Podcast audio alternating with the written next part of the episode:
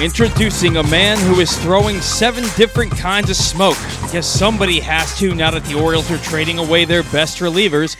He's harnessing his inner Glenness. That's his name with Ness on the end of it. He is Glenn Clark. It's, it's very clever. Good morning. It's Glenn Clark Radio. I'm Glenn Clark. He is Paul Valley. It's a Monday morning.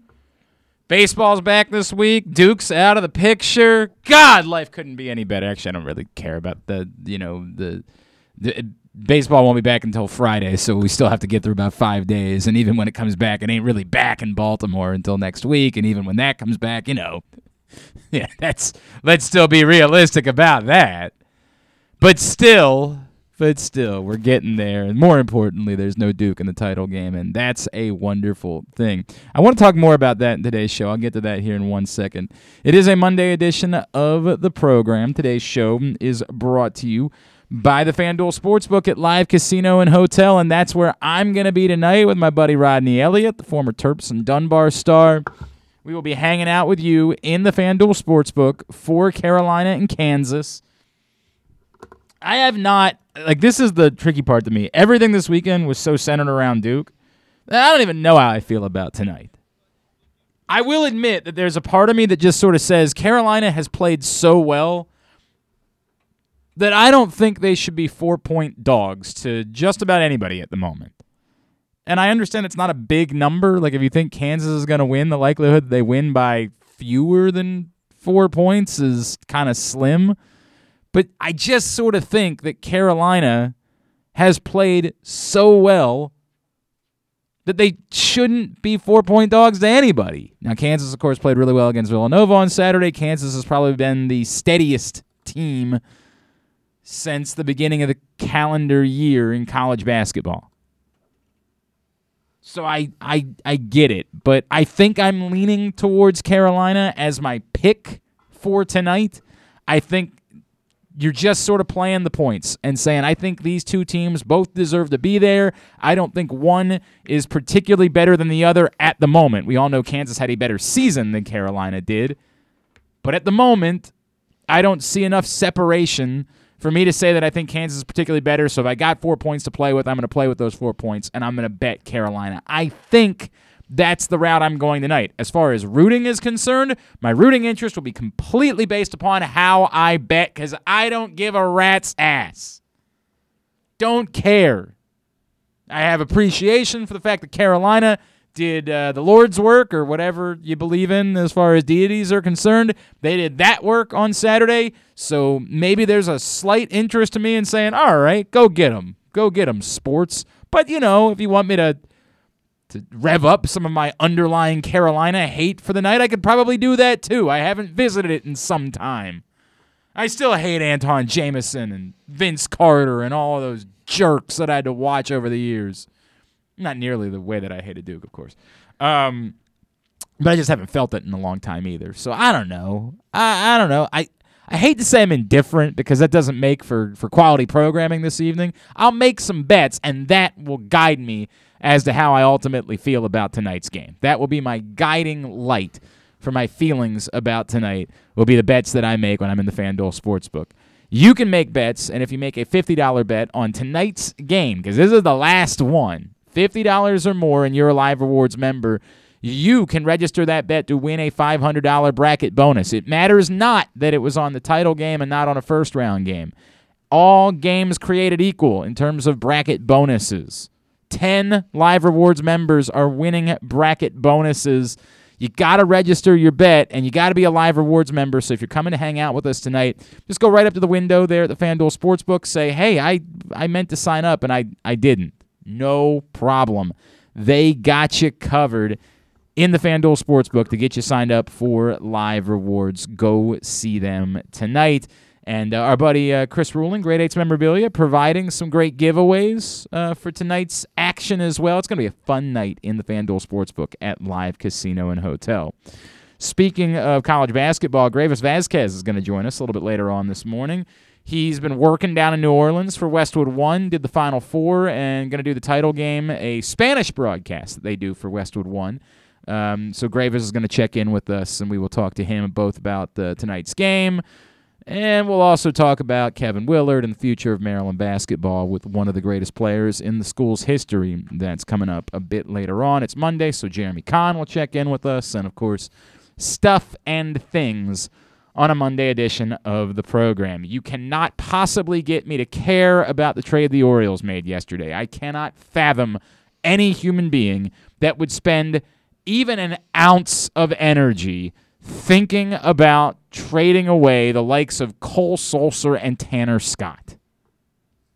I can't fathom it. Maybe four years ago, I could have understood you being worked up about the Orioles moving on from someone who could throw the ball really hard.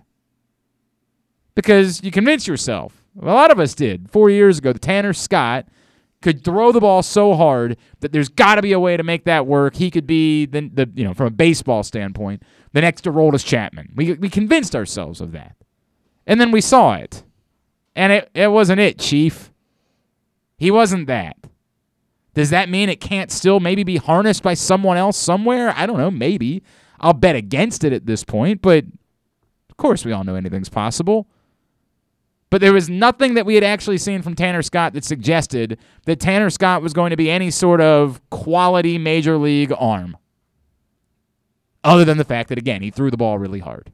And he definitely did that. There's no debating it. He could throw the ball, he could really hump the ball. Just not for a strike.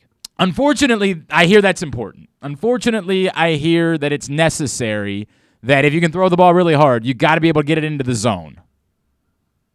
So I just can't fathom. I can't fathom having an ounce of emotion whatsoever. Can I tell you it's a good trade? Nope. Sure as F can't do that. Can I tell you it makes sense? Nope. I can't tell you any of that. Eh, who knows? It's a trade for trade's sake. It's it, but there's no reason for us to care at all. There's nothing here. There is no there there. There's nothing. It's maneuvering players that weren't factors in a roster that wasn't good to begin with. And I get it. We all, whenever we see something that's newsworthy, we think we need to have a take or an opinion or something along those lines. But there just ain't nothing there, man. And it's not even like um, this isn't even like when they dealt Jake Arrieta, and as again, I we've we've done the the revisionist history thing on Jake Arrieta for forever. We all knew where the Orioles were at that point. They were trying to win. Jake Arrieta couldn't help them win, and they were out of options. They had no choice. So as infuriating as it was, infuriating as it was to watch Jake Arrieta succeed moving forward, when we all knew what kind of stuff he had and why it was that we believed he could be good, at the moment the Orioles were left with kind of no other choice. Now you can question all the process that got them to that point with Jake Arrieta. That's fine, but the move itself we're douchebags when we try to go back and pretend like it was a bad decision from the Orioles at that point. They wanted to win. Winning was good. Trying to win was a good thing. Continuing to give a roster spot to someone who couldn't help you win was a bad thing. This ain't even that. Tanner Scott, the best he could do, could never compare to what Jake Arrieta could do. The best case scenario with Tanner Scott at this point is that someone figures out a way to get him to throw the ball in the strike zone and he can become a solid one inning guy somewhere. Best case scenario. And the best argument you could make is, well, yeah, but wouldn't you like to figure that out and have him have more trade value? They tried. They tried. It wasn't happening. Yes, I get it. The guys that throw the ball 100 miles an hour don't grow on trees. I understand that. And so we always react to it a certain way. But that's all we're reacting to. It's literally the entirety of what we're reacting to is the fact that Tanner Scott can throw the ball hard. And we think that's supposed to make someone an asset. And it just ain't the case. I tried to have. I felt like I needed to have a reaction to the trade last night um, because I do this sh- do the show, Mm-hmm. and I I couldn't find one. What- what- My, my, my, my knee jerk reaction was, well, they just made their bullpen worse. But then, and I was a I was a big don't trade Tanner Scott guy for years. But he's kind of proven who he is. Like, Uh, what- he what are you can't- he- doing? He, has no idea where his fastball is going. I'm I'm more upset about Cole Sulser because he was their only consistent reliever last I, year. mean, you're- I hear you. But you look foolish. Uh, I was upset about it at first, but you kind of look foolish getting upset about it because they weren't going to be good anyway. I mean, I, so what- what's it matter? What are we doing? Like, what are we doing? There are things like there are things the Orioles can do that I would actually say. I, as I said before, there is zero reason that they should have. We now know they're not going to be trading Trey Mancini at the moment, right? Because they've come to an agreement with him. But there was no reason for them to trade Trey Mancini. None. Zero. Zip. Zilch. Trading Cole Sulser I, I think comes because you're confused why someone's interested in Cole Sulser. No offense, I get it. You could say he was consistent, but let's be realistic about this. He's a guy. That's what he is. He's a guy.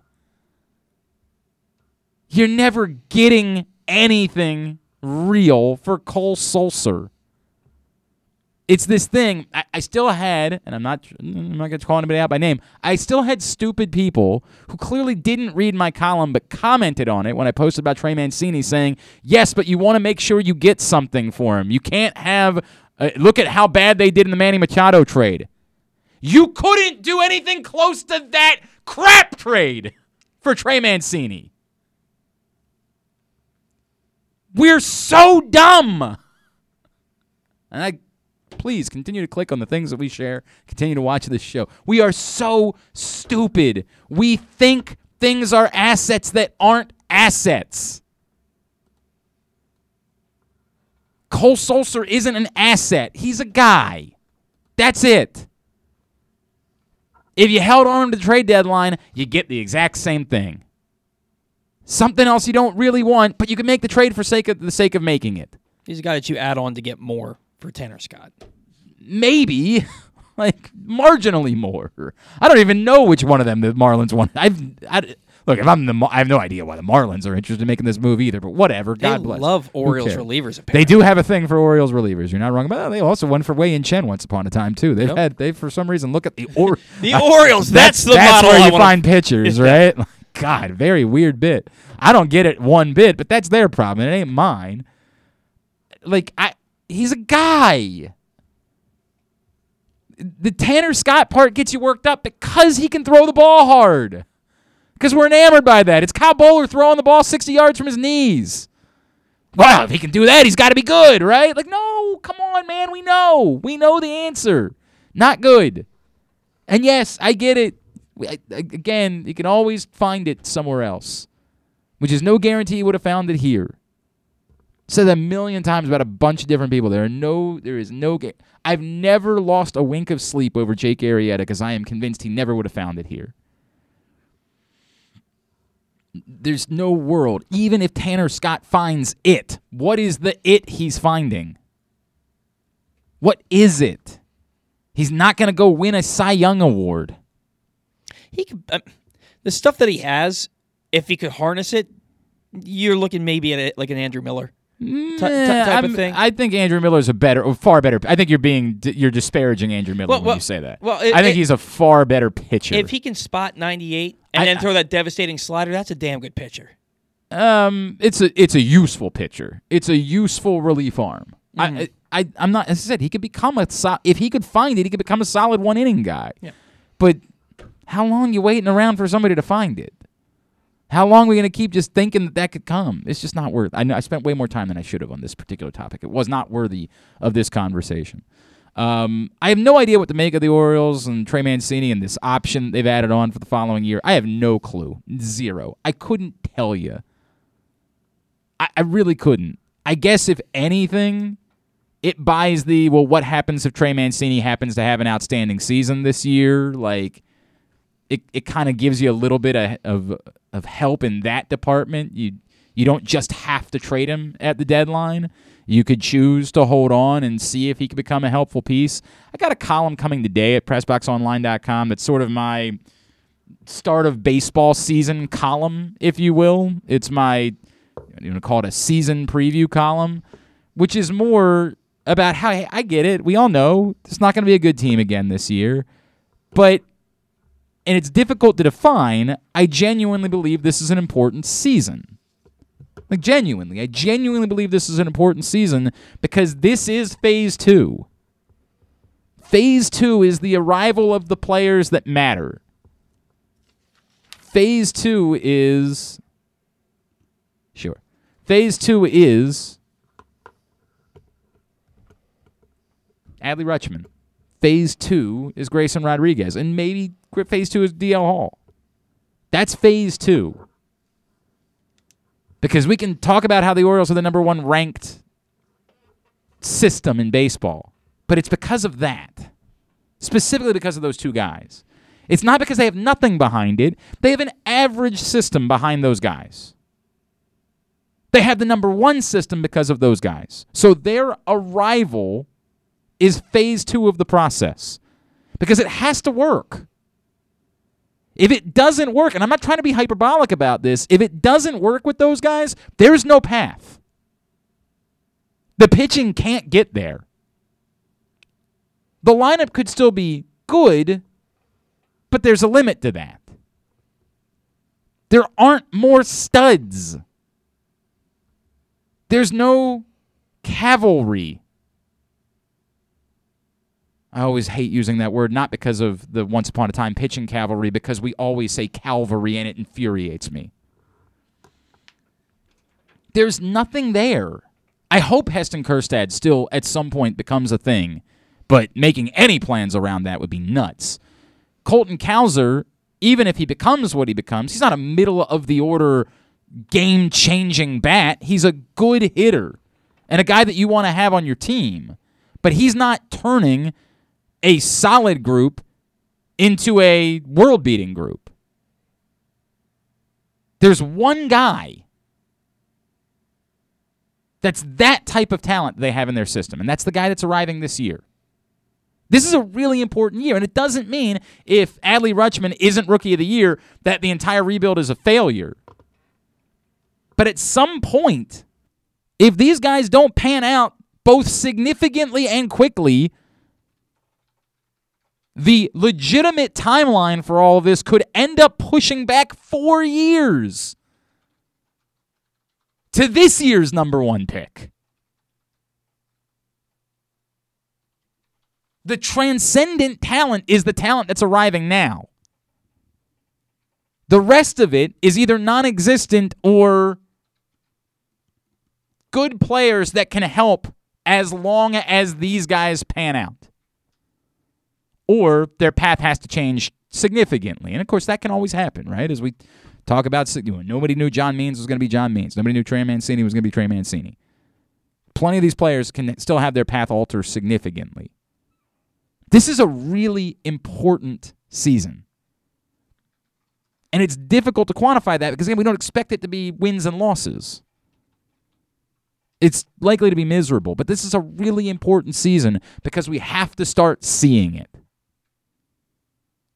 Because if you're going to fortify with outside money being spent, it's got to be because you see enough to think that the money is worth being spent. That's my kind of beginning of the season message that I'm going to share today at PressBoxOnline.com. Yes, it's a bummer, and nobody's outside of just having baseball back. There's no reason to be excited about the Orioles, but this is a really, really important year. This is a critical year in this thing working because it ain't coming. There aren't the idea that there's a bunch of reinforcements to be had is silly. Right now in the system, it's the guys that are there already and the guys that are getting there right now. And some other pieces to take nothing away from the pieces we all everybody likes Gunnar Henderson, everybody likes Jordan Westburg, but those guys aren't making or breaking this rebuild. Adley Rutschman and Grayson Rodriguez are. Plain and simple. They hit, you got a chance. They don't, it ain't here. There ain't enough from top to bottom in the system. This is critical mass that we're talking about.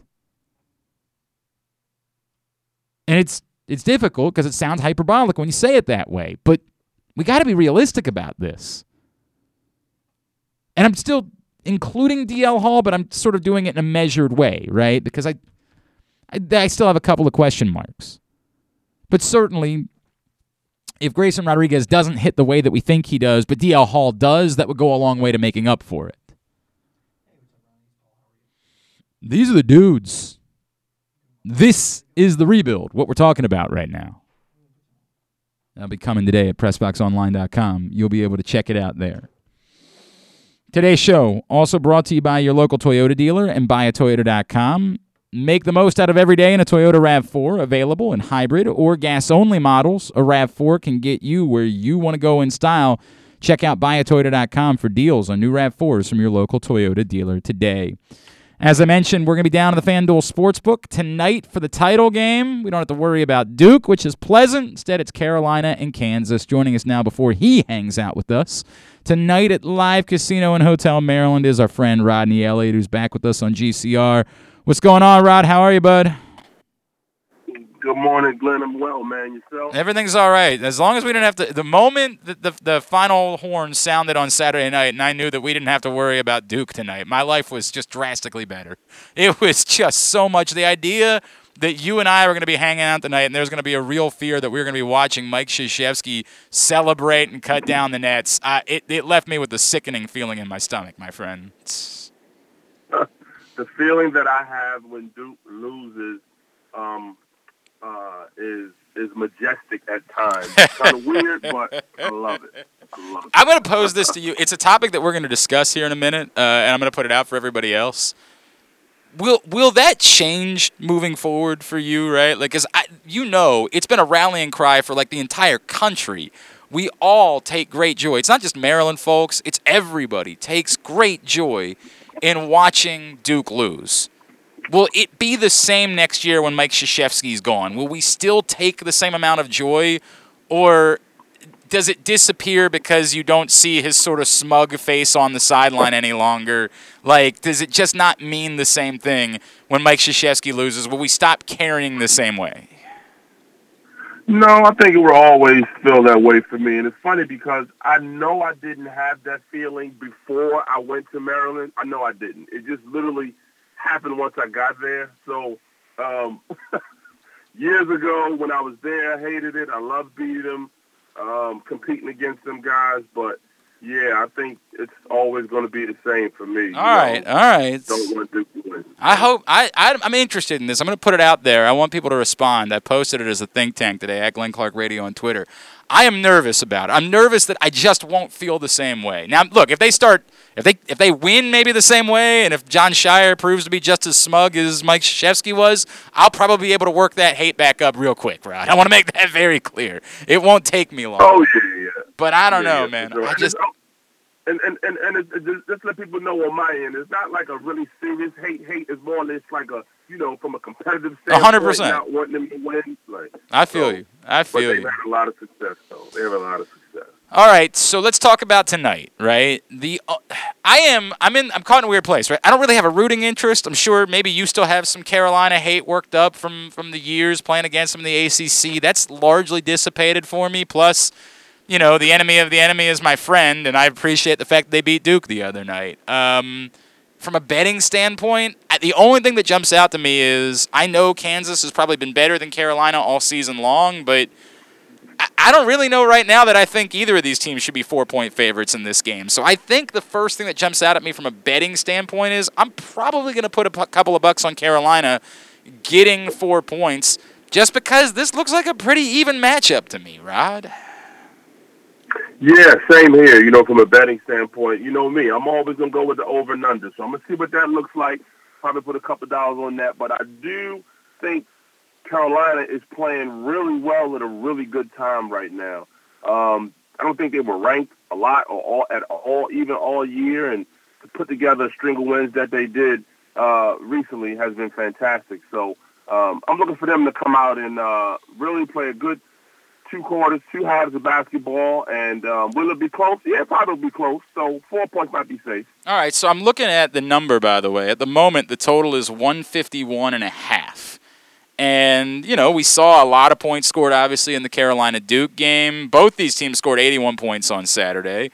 Um, and, and like Kansas did it against a Villanova defense that had been shutting everybody down during the course of the tournament, but had no answers for them. So I'm I'm a little bit confused about that one. Normally I like to play the under, and I, it's the title game, right? Like there's got to be an amount of pressure that comes along with that, and an intensity to it that makes every possession matter. But boy, these are both good offenses at the moment. I don't know. I'm I'm I'm nervy about that one. 151 and a half is the number. Yeah, but you know I chopped that in half. So am I going to say both going to get around the 75 number? I don't know about that. I'm I'm not not a big sure about that. So I I think they're going to hunker down, and we're talking about maybe that low mid 60s type score is, is, something I'm going for. All right, so you're still you're still playing the under. You're still feeling the under tonight. Um, yes. so the cool thing about tonight is there's also a bunch of ridiculous props that are available for uh, players. Like you can bet, uh, for example, if you uh, want to bet, I'll give you a number. I'll give you if you want to bet Whew, RJ Davis to score 15 points. You can get plus 120 odds on that. There's a bunch of silly props that are available for players. I made the mistake and rode Brady Manek to score 20 points in the Final Four. That didn't work out for me. Obviously, it was the Caleb Love show. But Caleb Love, despite his insane performance on Saturday, you still get plus money, plus 165 to bet him to score 20 points tonight, right? Like the way he played on Saturday – man, he's hot at the moment. I, I don't know. I, I kind of feel like that might be a decent play to bet Caleb Love to score 20 points tonight. It's... If Carolina wins, you're going to see Caleb Love having a good game. And a lot of good games will come with some really big-time baskets. So um, I, I, I put my money on Caleb Love because he's a big shot maker, a big shot taker, and also a big shot maker. So I'm going to go for that. So also I will point out that most outstanding player odds for tonight – they clearly because they think Kansas is going to win. They've got um, Agbaji sitting as the favorite at plus 125, but Caleb Love is sitting at five to one to be most outstanding player. And after what he did on Saturday, if they win the night, I think there's a pretty good chance that Caleb Love ends up being most outstanding player. That might be one that I choose to play as well. Is Caleb Love is MOP? What does this game come down to you? Uh, like ultimately, the team that wins this game tonight wins it because what, Rodney? Good, good, good question. I think the team that wins it tonight because they don't make a lot of mistakes, right? Um, they don't do a lot, don't have a lot of turnovers. They rebound the ball well. So I'm thinking that rebound is going to be really well, really a, a big thing for for uh, Carolina to, to, secure that rebound. So if they do that, they have a good chance to win. And Rebounding. I- and not a lot of turnovers. Obviously, we saw Armando Bacot. It felt like he had about 100 uh, rebounds on Saturday night before he got hurt. Um, and boy, the toughness of that kid, right? Like it looked like it looked like he was done, right? Like it looked like the knee injury was just going to end his run. And two minutes later, he's running back onto the floor, like, "All right, let's go, bro. I don't care. like it's the final oh, four, yeah, man." right? Yeah, they got one more game until it's all over with. So they're going to give everything they got. And if he got to come out and get double digit rebounds and, and, and, and that's it, I think he'll he'll be able to do that. So I, I agree. Um, they got big goals going on for right now, and they also got some next level goals. So I'm happy for them. I, I mean, it was it was an incredible testament to them. It was something incredible to see. Give me your just just because it is the end. Do do you have a story of an interaction that you had with Mike Krzyzewski? Like, do you? I, I, my buddy Jerome Burney, who of course played years after you at Maryland, he was on Facebook the other day sharing like a really pleasant interaction that he had with Mike Krzyzewski, and I was like, bro, I don't think you're allowed to say that right now. Like, I don't think that that's supposed to happen. But do you have any of those stories? Did you ever have like a conversation with him, an interaction with him that stood out to you? You know what? Actually, I, I, I never did. I mean, nothing, you know, but, you know, after the game, shaking hands, things of that nature. So I never had a one-on-one with Coach K, but – um, I know Steve Wojciechowski very well. Sure. He's from Baltimore, so you know um, all the stories that he shares about um, Coach K are, are, are genuine. So he does a great job putting his guys in a position to win. Does a great job with the coaching tree as well. So a lot of his guys are still, you know, coaching mm. at, at the high level. So you know, nothing but ultimate respect for him. But yeah, like you said, I want to see him go down. Of course, of course, of course that, of course that. He never attempted to teach you how to play the game the right way, which he's done with a few opposing players over the years, which is part of the, part of the reason why we've always struggled with him. All right, Rodney Elliott. Um, we will be there tonight. We'll be hanging out in the FanDuel Sportsbook. The game, I don't know why it tips off. I've never understood why the title game tips off at 9:20, but we're going to get there a little bit earlier than that. We're going to start getting people registered to win some great prizes. We got some uh, memorabilia we're going to give away tonight, so we'll be there at 8:30 to start registering you. And Rodney and I are going to enjoy some delicious food, and we'll give you some tips, and then we'll be hanging out during the game to um, to just give you a couple ideas of how we feel like things are going and where we think you should be putting your money betting wise. Rodney Elliott, this has been a lot of fun, man. Appreciate you. Can't wait to see you tonight. Thank you for taking a couple of minutes for us this morning. No problem. No problem. I'll see you later on. All right, brother. Former Terps and Dunbar star Rodney Elliott checking in with us tonight ahead of the uh, championship game. And again, we will be there starting at 8:30 in the FanDuel Sportsbook at Live Casino and Hotel Maryland. I, I everybody reminds me, like my buddy Chris DeShiel was like, why is everybody still complaining about the tip-off time? It's been the same tip-off time forever. And I think part of it is we forget it's only a two-hour basketball game. Like I think we at, react to it like we're going to be up until 1 a.m. We will not. Like it'll be over by 11:30. Even if it goes to overtime, the game's not going past midnight. So settle down a little bit about that. But it still sucks to have to sit around and wait. Like I think that's the part that we don't we have to sit around and wait. And there's nothing else to watch. They don't play literally the NBA takes the entire night off in deference to the national championship game. I think there's like one hockey game on TV tonight. Like there is just so little to watch otherwise. So I think we're more frustrated about that. If you could get a nice seven o'clock basketball game, like an NBA game, that ran us right up until tip time for the national championship game, that would be pleasant. If that if they didn't have the lockout, you'd have a baseball game. It's true. This would have been opening day, right? Like this would have been the first day of the baseball season. So yeah, blame blame baseball for this because we wouldn't Yeah. be sitting around waiting the same way. We would have had baseball to watch instead. But the the nine twenty time also it gives people on the West Coast who probably have to work an And- opportunity to watch the game. And that's by the way, like we, we do forget, and I, I experienced it firsthand when I was living out there. We genuinely we, we we the East Coast bias thing is quite real, and we pretend like it's not, but it's overwhelming, and you feel it significantly when you live out there. When big events start at four in the afternoon, it's dreadful. It's just wretched for folks out there. By the way, they played in San Francisco. San Francisco hosted one of the um, Sweet 16 days, and the first game was at 7:20, Out- 4:20 Pacific time. Hmm. Imagine buying ticket. The NCAA tournament is coming to town. We got an opportunity to be a part of it. Oh, but you got to be there by 4:20 in the afternoon. Mm-hmm. It's nuts.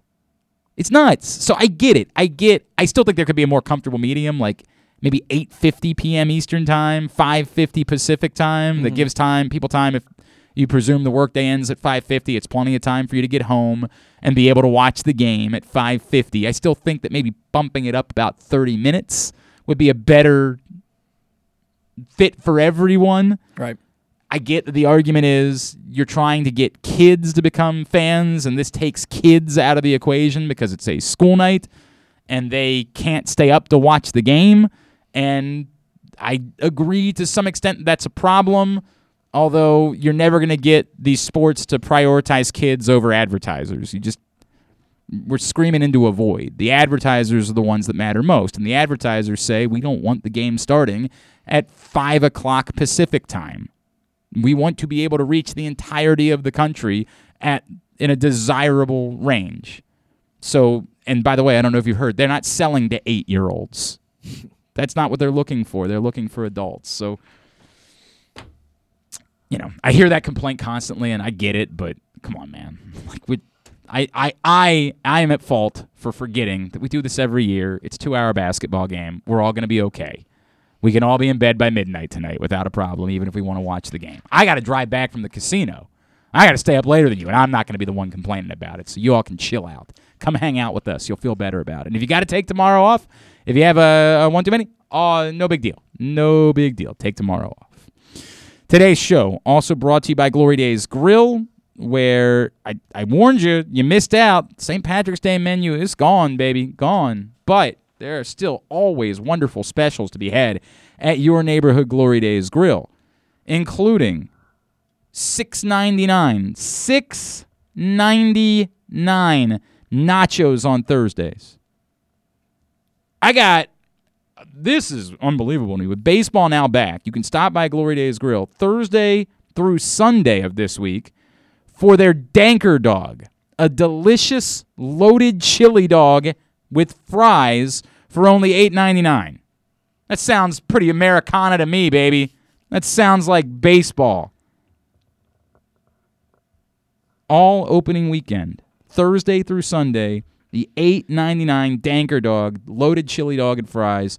Get to your neighborhood Glory Days Grill. Visit glorydaysgrill.com to find out more. Glory Days Grill, great food, good sports. I want to talk more about that. Our Duke hate. This thing that has rallied us as Americans for years. We agreed upon nothing. We hated each other. We screamed at each other on Twitter until Duke was losing a basketball game. And then we all hugged each other. We called people we hadn't talked to in years to share our joy, our delight. Where does that go now moving forward? Will we still hate Duke the same way without Mike Krzyzewski? Is it over? I want to talk about that because I had a, I had a, a sort of a, a moment on Sunday morning as I was thinking about it. Will I ever feel joy like this again in my life? Talk about it next. It's Glenn Clark Radio. Sports fans, the wait is over. The all new FanDuel Sportsbook is now open at Live Casino and Hotel in Hanover, Maryland. This is your chance to win big right in your own backyard. Bet on every sport with self service kiosks and watch all of the action from the best seat in the house. Make every moment more at the all new FanDuel Sportsbook at Live Casino and Hotel in Hanover. Please play responsibly. Gambling problem? Please call 1 800 Gambler or visit mdgamblinghelp.org.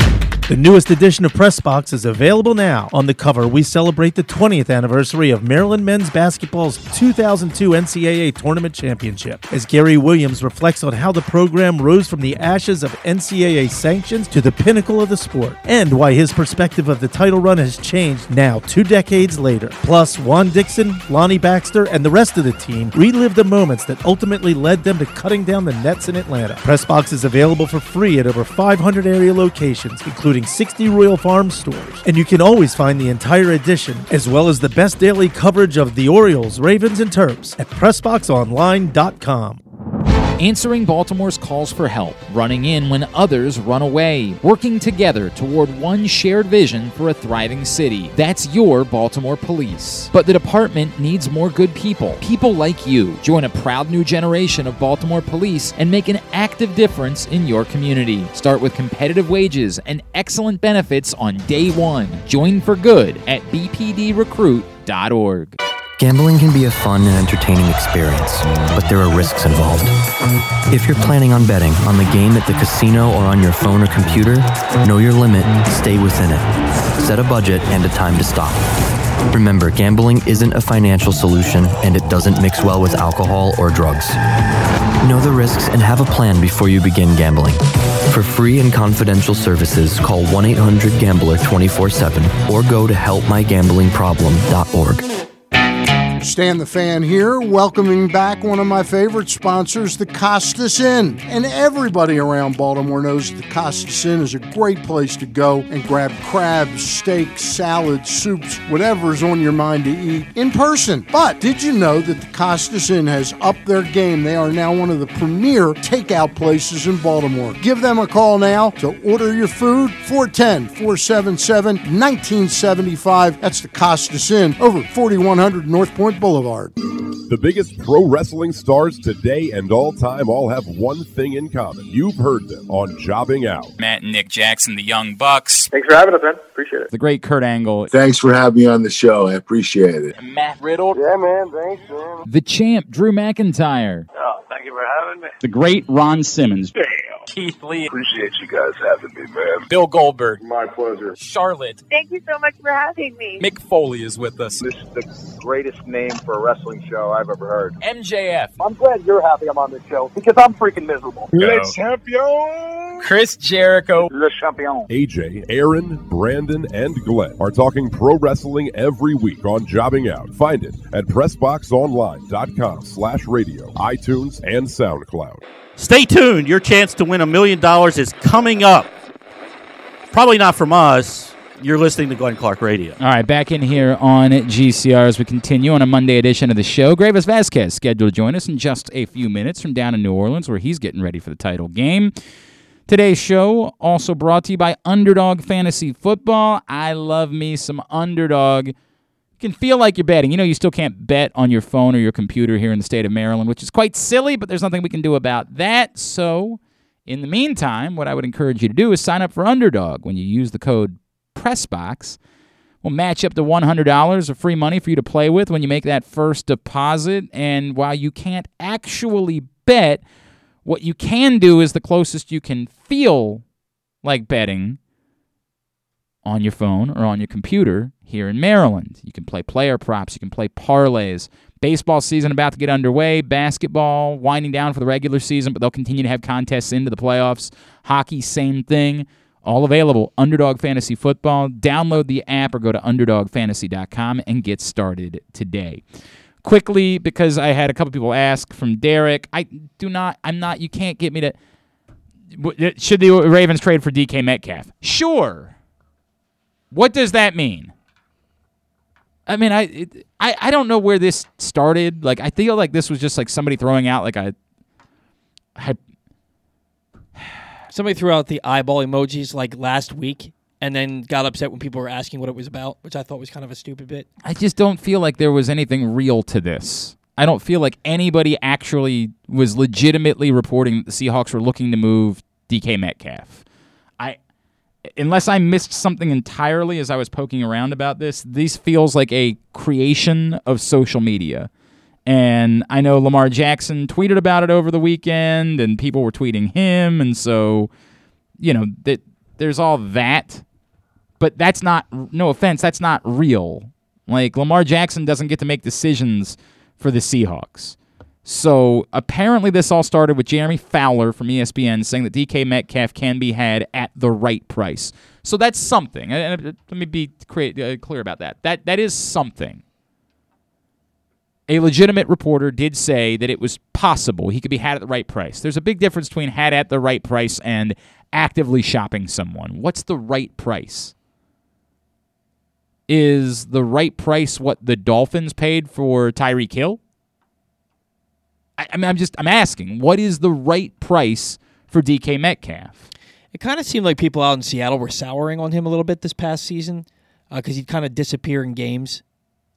Okay, but mm. but but I mean, it really depends on what the right right price is to the franchise. God, God bless. You know what I mean? Like people can sour him as much as they want to. The idea that that just means that the team's going to give away an asset for the sake. of Oh, I don't think anybody's giving. It's just a, a matter of did the Seahawks sour on him. What's that? It, it, it, the, it, my point was, did Yes, the Seahawks sour on him? This one, I, I would still say that's if, if he's a problem, if he's someone that's causing issues within your locker room, then yes, you might look to move him at that point. Mhm. But the idea that just because a guy maybe didn't have as good of a second season as his first, or third, what are we doing the math here? Third season as the second, that you're just going to dump him for the sake of dumping him.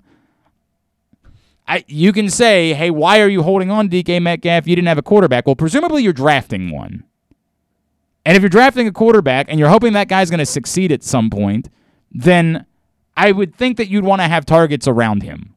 And just giving up on players for the sake of giving up on players would be an insane way for any organization to do business.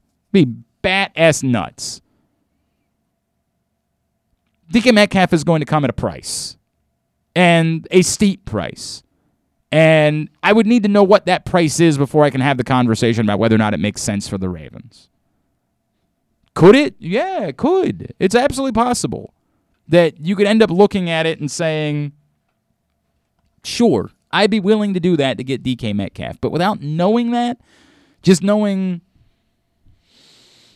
what the going rate for top wide receivers has been, I'm going to guess that's not going to be something the Ravens are going to be interested in doing. They also had the opportunity to draft DK Metcalf once upon a time and didn't choose to do it. And as we know, the Ravens typically like to fall back on their own scouting when they make decisions like this. It's not as if they've never admitted they were wrong. They famously admitted they were wrong about Anquan Boldin when he was coming out in the draft. And they, they said that. Look, this was an opportunity for us to right a wrong. We screwed up here. We screwed up. Now they they went ahead and screwed up again, but that's a different conversation for a different day. I just this this comes off more as we're bored and we wanted something to talk about, and so we decided to talk about DK Metcalf this weekend than anything that's actually legitimate. This comes off way more of a there's something happening on Twitter and we want to be involved in the conversation, and because Lamar Jackson got involved in it, we decided to give it some sort of credence. Believe it or not, Lamar Jackson is not the general manager of not only the Baltimore Ravens, he's definitely not the general manager of the Seattle Seahawks. So that's kind of irrelevant at that point. Um, how many? What was? What was the? I'm trying to remember what the Tyreek Hill trade was. It was five overall picks, and I'm trying to remember it was Didn't they get like a first and second first this year? First for sure this year. I think you're right. I think you're right. Um, I I don't. I don't know. I wish I wish there was an easy way for me to pull something like this up and just you know what the exact trade was. I'll work. I'll let you work on that.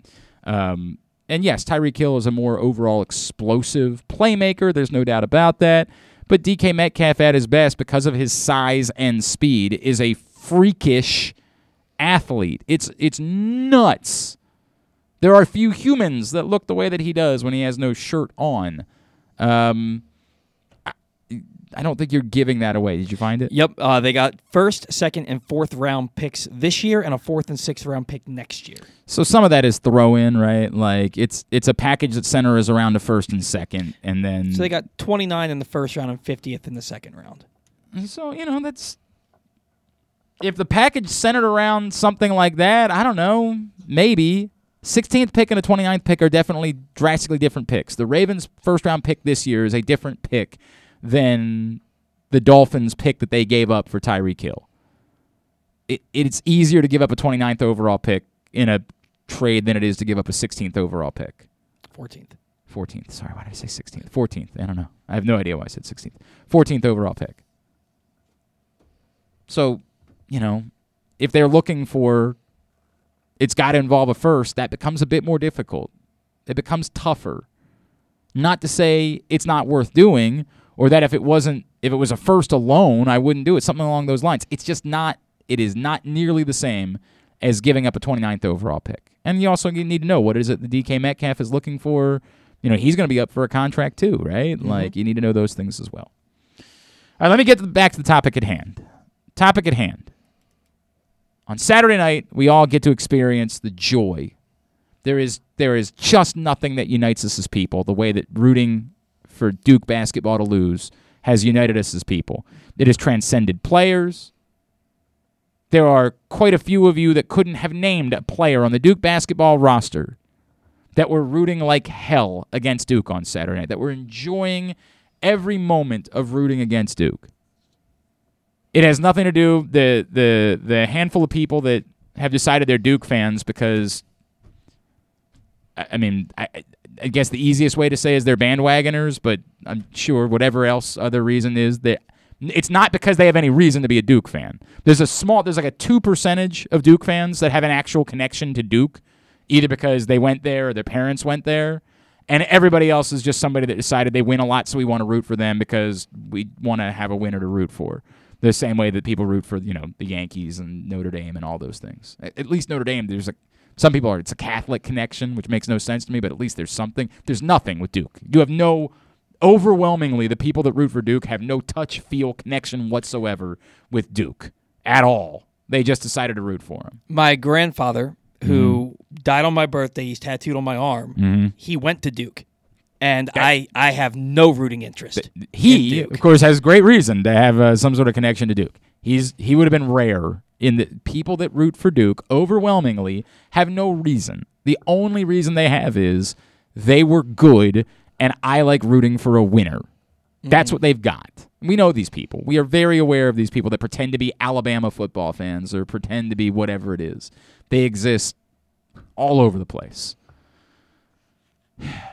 The rest of us take significant joy in rooting against Duke. And on Sunday morning, I had this epiphany, this moment of clarity. I'm sitting there saying to myself, is this it? Will I feel this way next year? Will I ever feel this type of joy again? Or does my joy in rooting against Duke center around Mike Krzyzewski and Mike Krzyzewski alone?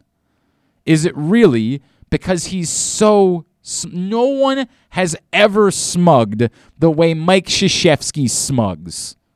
He is the face. They literally should just run his picture in the dictionary next to the word smug. It would do a far better job of explaining it to anyone than a definition ever could do.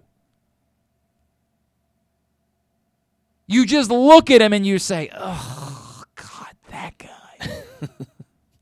that guy. That guy who constantly pauses post game lines to say to opposing players, you shouldn't have shot that shot at the end of the game. You're better than that. Trying to coach someone else's team, talking about doing things the right way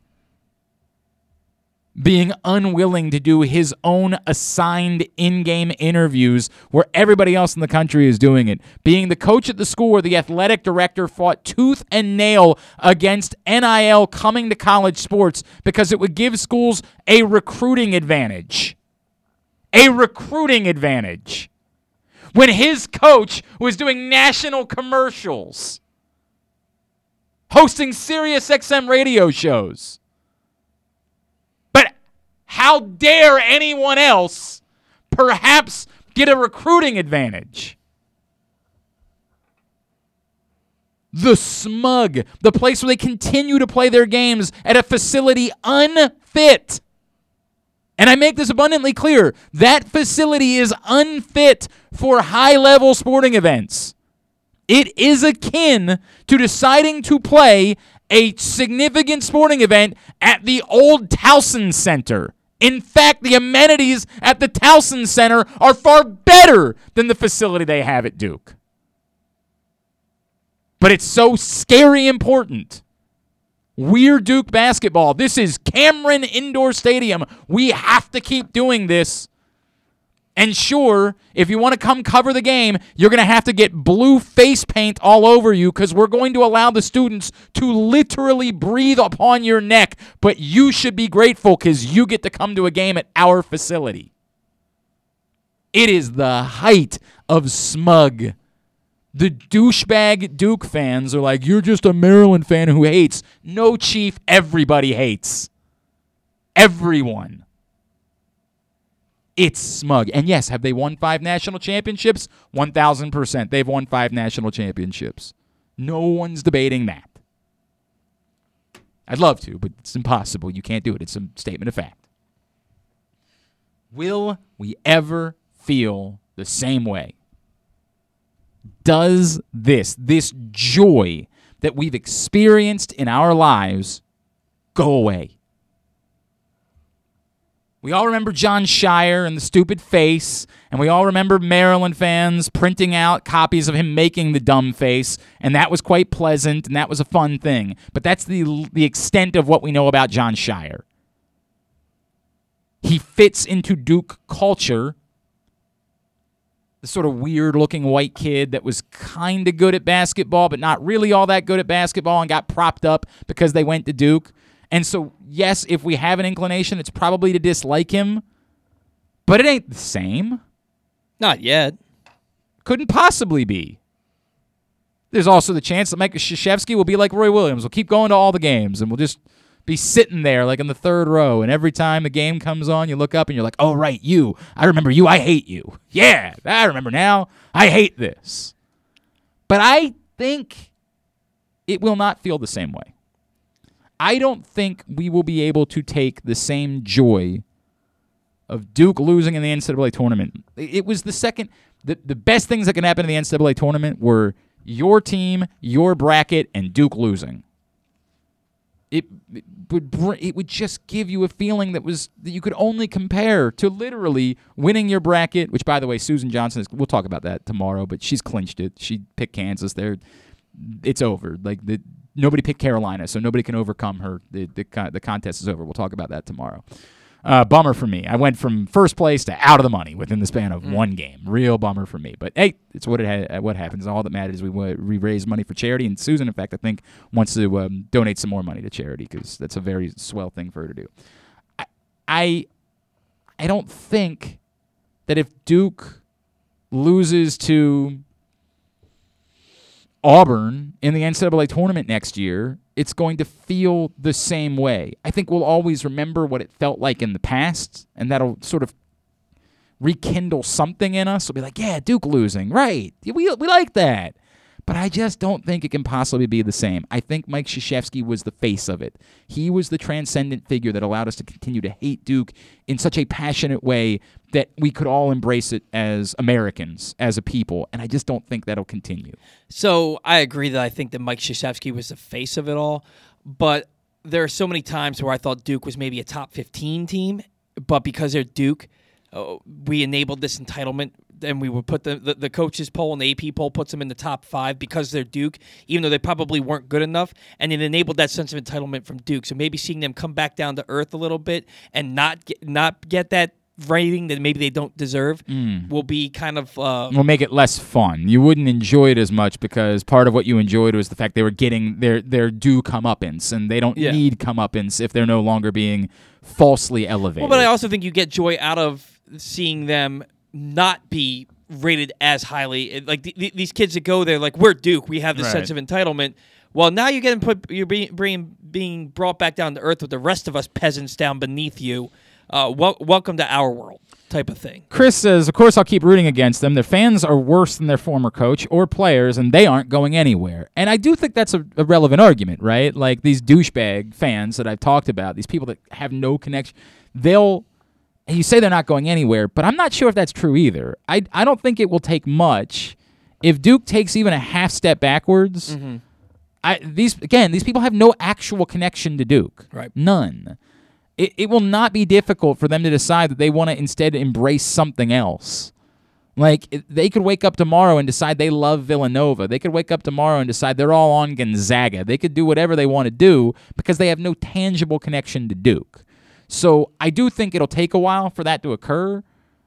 But and and your point might be very for the next five years, the Duke thing, the aura will still exist, and the fans being such douchebags will make it easier for us to take joy in their misery. And so I think that that plays in some way. I think there's something to be said for that. Um, you know, if they continue to to win under Jon Scheyer again, I think it'll all stay right there. I think there's no doubt about that. From uh, Paul Novi Lando, Duke equals the Celtics that I grew up lo- disliking in the 80s. An inordinate amount of white players that all seemingly come off as privileged punks. Even before Mike Krzyzewski, they had a white player named Kenny Dennard. I remember Kenny Dennard.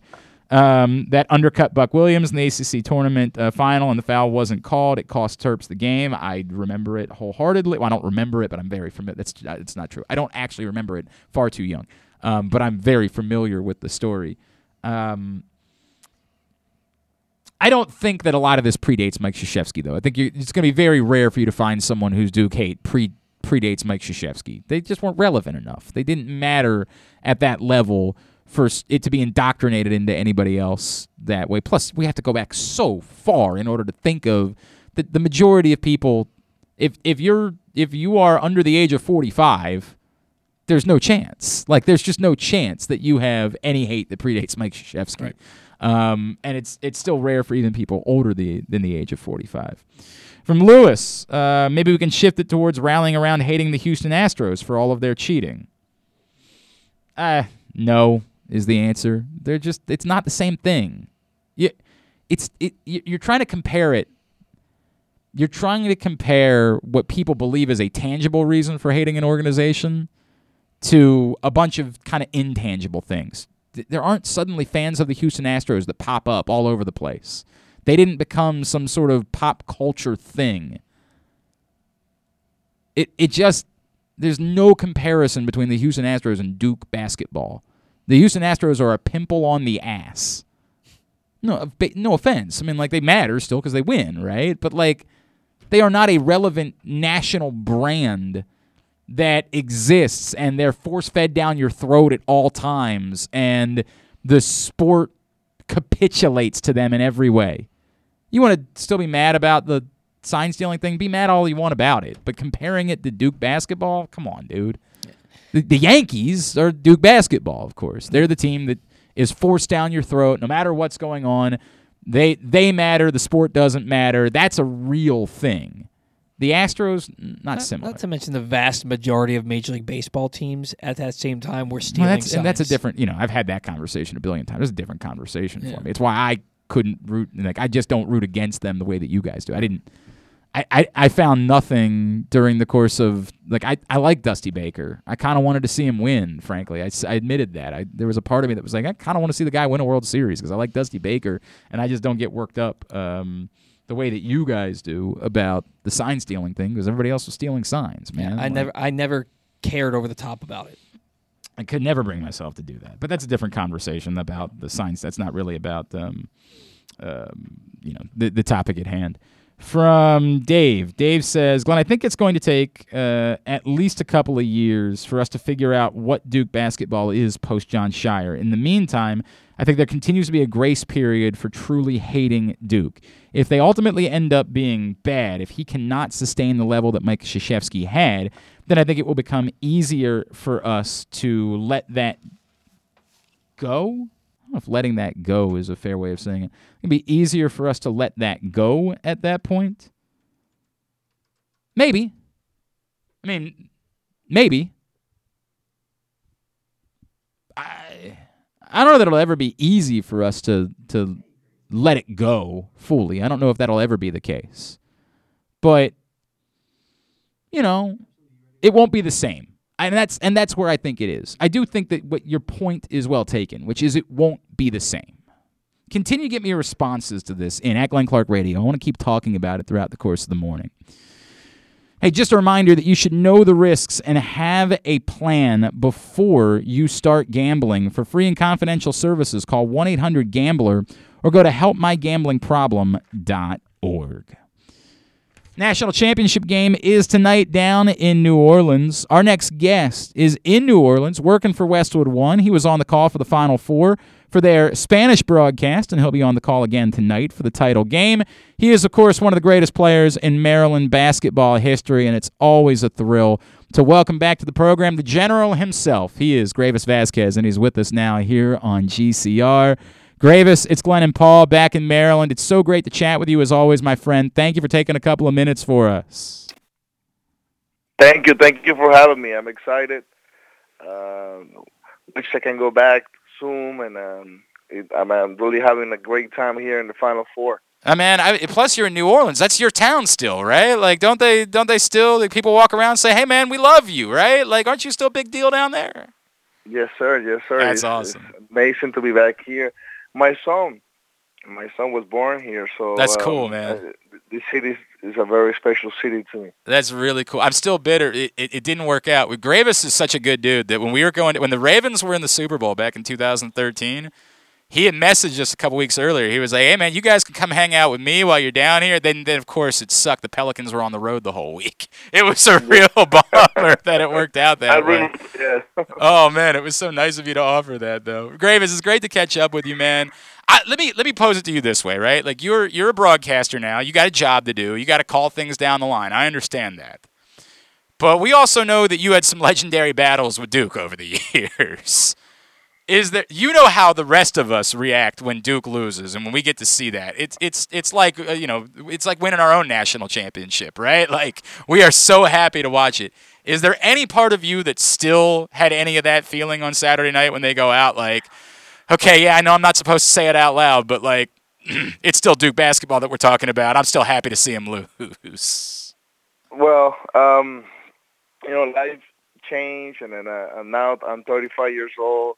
I love the game of basketball, and and to me, uh, uh, it was quite an honor playing against Duke and, and Coach K, and, and you know, going through the whole context of this of this Final Four, and and having Coach K retire, and, and watching the probably the best or, or the most interesting rivalry between uh, Duke and, and Carolina, and and to me, talking about you know being a broadcaster, is is the best rivalry in sport in America. I mean, you can talk about Yankees and Yankee Boston, and they don't have enough games played like like these two teams, these two programs have played. And and just watching the game live, if you love basketball, I mean, you you want it the whole story to be different, but a lot of credit to UNC because to me they already won a national championship. Why? Because they beat Duke Hmm, hmm. when he hurt the most. Hmm. They beat Duke at, at, at, at the last home game for Coach K. They beat Duke at, at the ACC tournament in the final, and they beat Duke in the Final Four. I mean, what kind of pressure they have to play tonight? To me, no pressure at all. On the other hand, what a tremendous career for Coach K, and and you always got to respect your rival. Your rival. Uh, um, I went to you know I went to Maryland. I love my school. Uh, Maryland gave me everything, and and, and basically because of Maryland, uh, I went up to the NBA. But I tell you this, it was really really cool. Interviewer Jon Scheyer competing against him, and now he uh, having a friend relationship and and and seeing him progress as a head coach of the university of the University of Duke is is something else, you know. And and at this point of my life, uh, as much as I hated Duke, uh, I was I mean I was I was I was unbelievable thankful for the the days of when I, I beat them and they Yeah, beat man. me and, and and and when we competed against each other. So uh, it was it was it was a quiet day on on, on Saturday and and and, and uh, I mean I saw a lot of history and it was seventy thousand people in the building while I was calling the game and in Spanish uh, through Westwood One, and it was one of those days where uh, I was so proud to to be involved with basketball. I mean, I, I look. there'll be Maryland fans that will hate that, would, so would just rather you say no, I hate them. But I get everything you're saying, and I, I appreciate the fact that you have such reverence and respect for those matchups and how much they meant to you, and and, and interesting to see the way that it, it goes moving forward. The other thing that you said in there, Greivis, that was really interesting to me. Do you worry at all about a letdown for Carolina? Like having having done everything that went into that. I mean, this was the game of the century, right?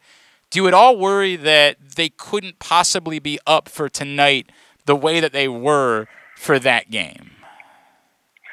Uh, I mean, totally. Uh, I I, uh, I underestimate North Carolina because I'm based in Miami and I watched the game. I went to the game when they played UM, the University of Miami, and it was a horrible game for them. They lost by 20. And if you would have asked me, oh, you think uh, you think uh, UNC is going to make the tournament? I was like, no. I mean, that, what a different program. Uh, Hubert Davis looked uh, rare on the sideline coaching uh, UNC. I, I'm used to I used to see Roy Williams, and then all of a sudden, a week before the tournament started, they they made the tournament and they won the ACC tournament, and now they in the Final Four. And I, you know, I, I, I was talking about previous to the game on Saturday. I was like, you know, I had experience playing against Duke when uh, I beat them, and I was talking highly of myself, and then all of a sudden the, the following day they beat us by 30 in Yeah. television. I never forget that. You know, I, I say, I say like I was gonna play in my house. Yeah, I remember it well. Campbell in there. And then and then Coach William almost killed me because I put my team in, in a tough situation.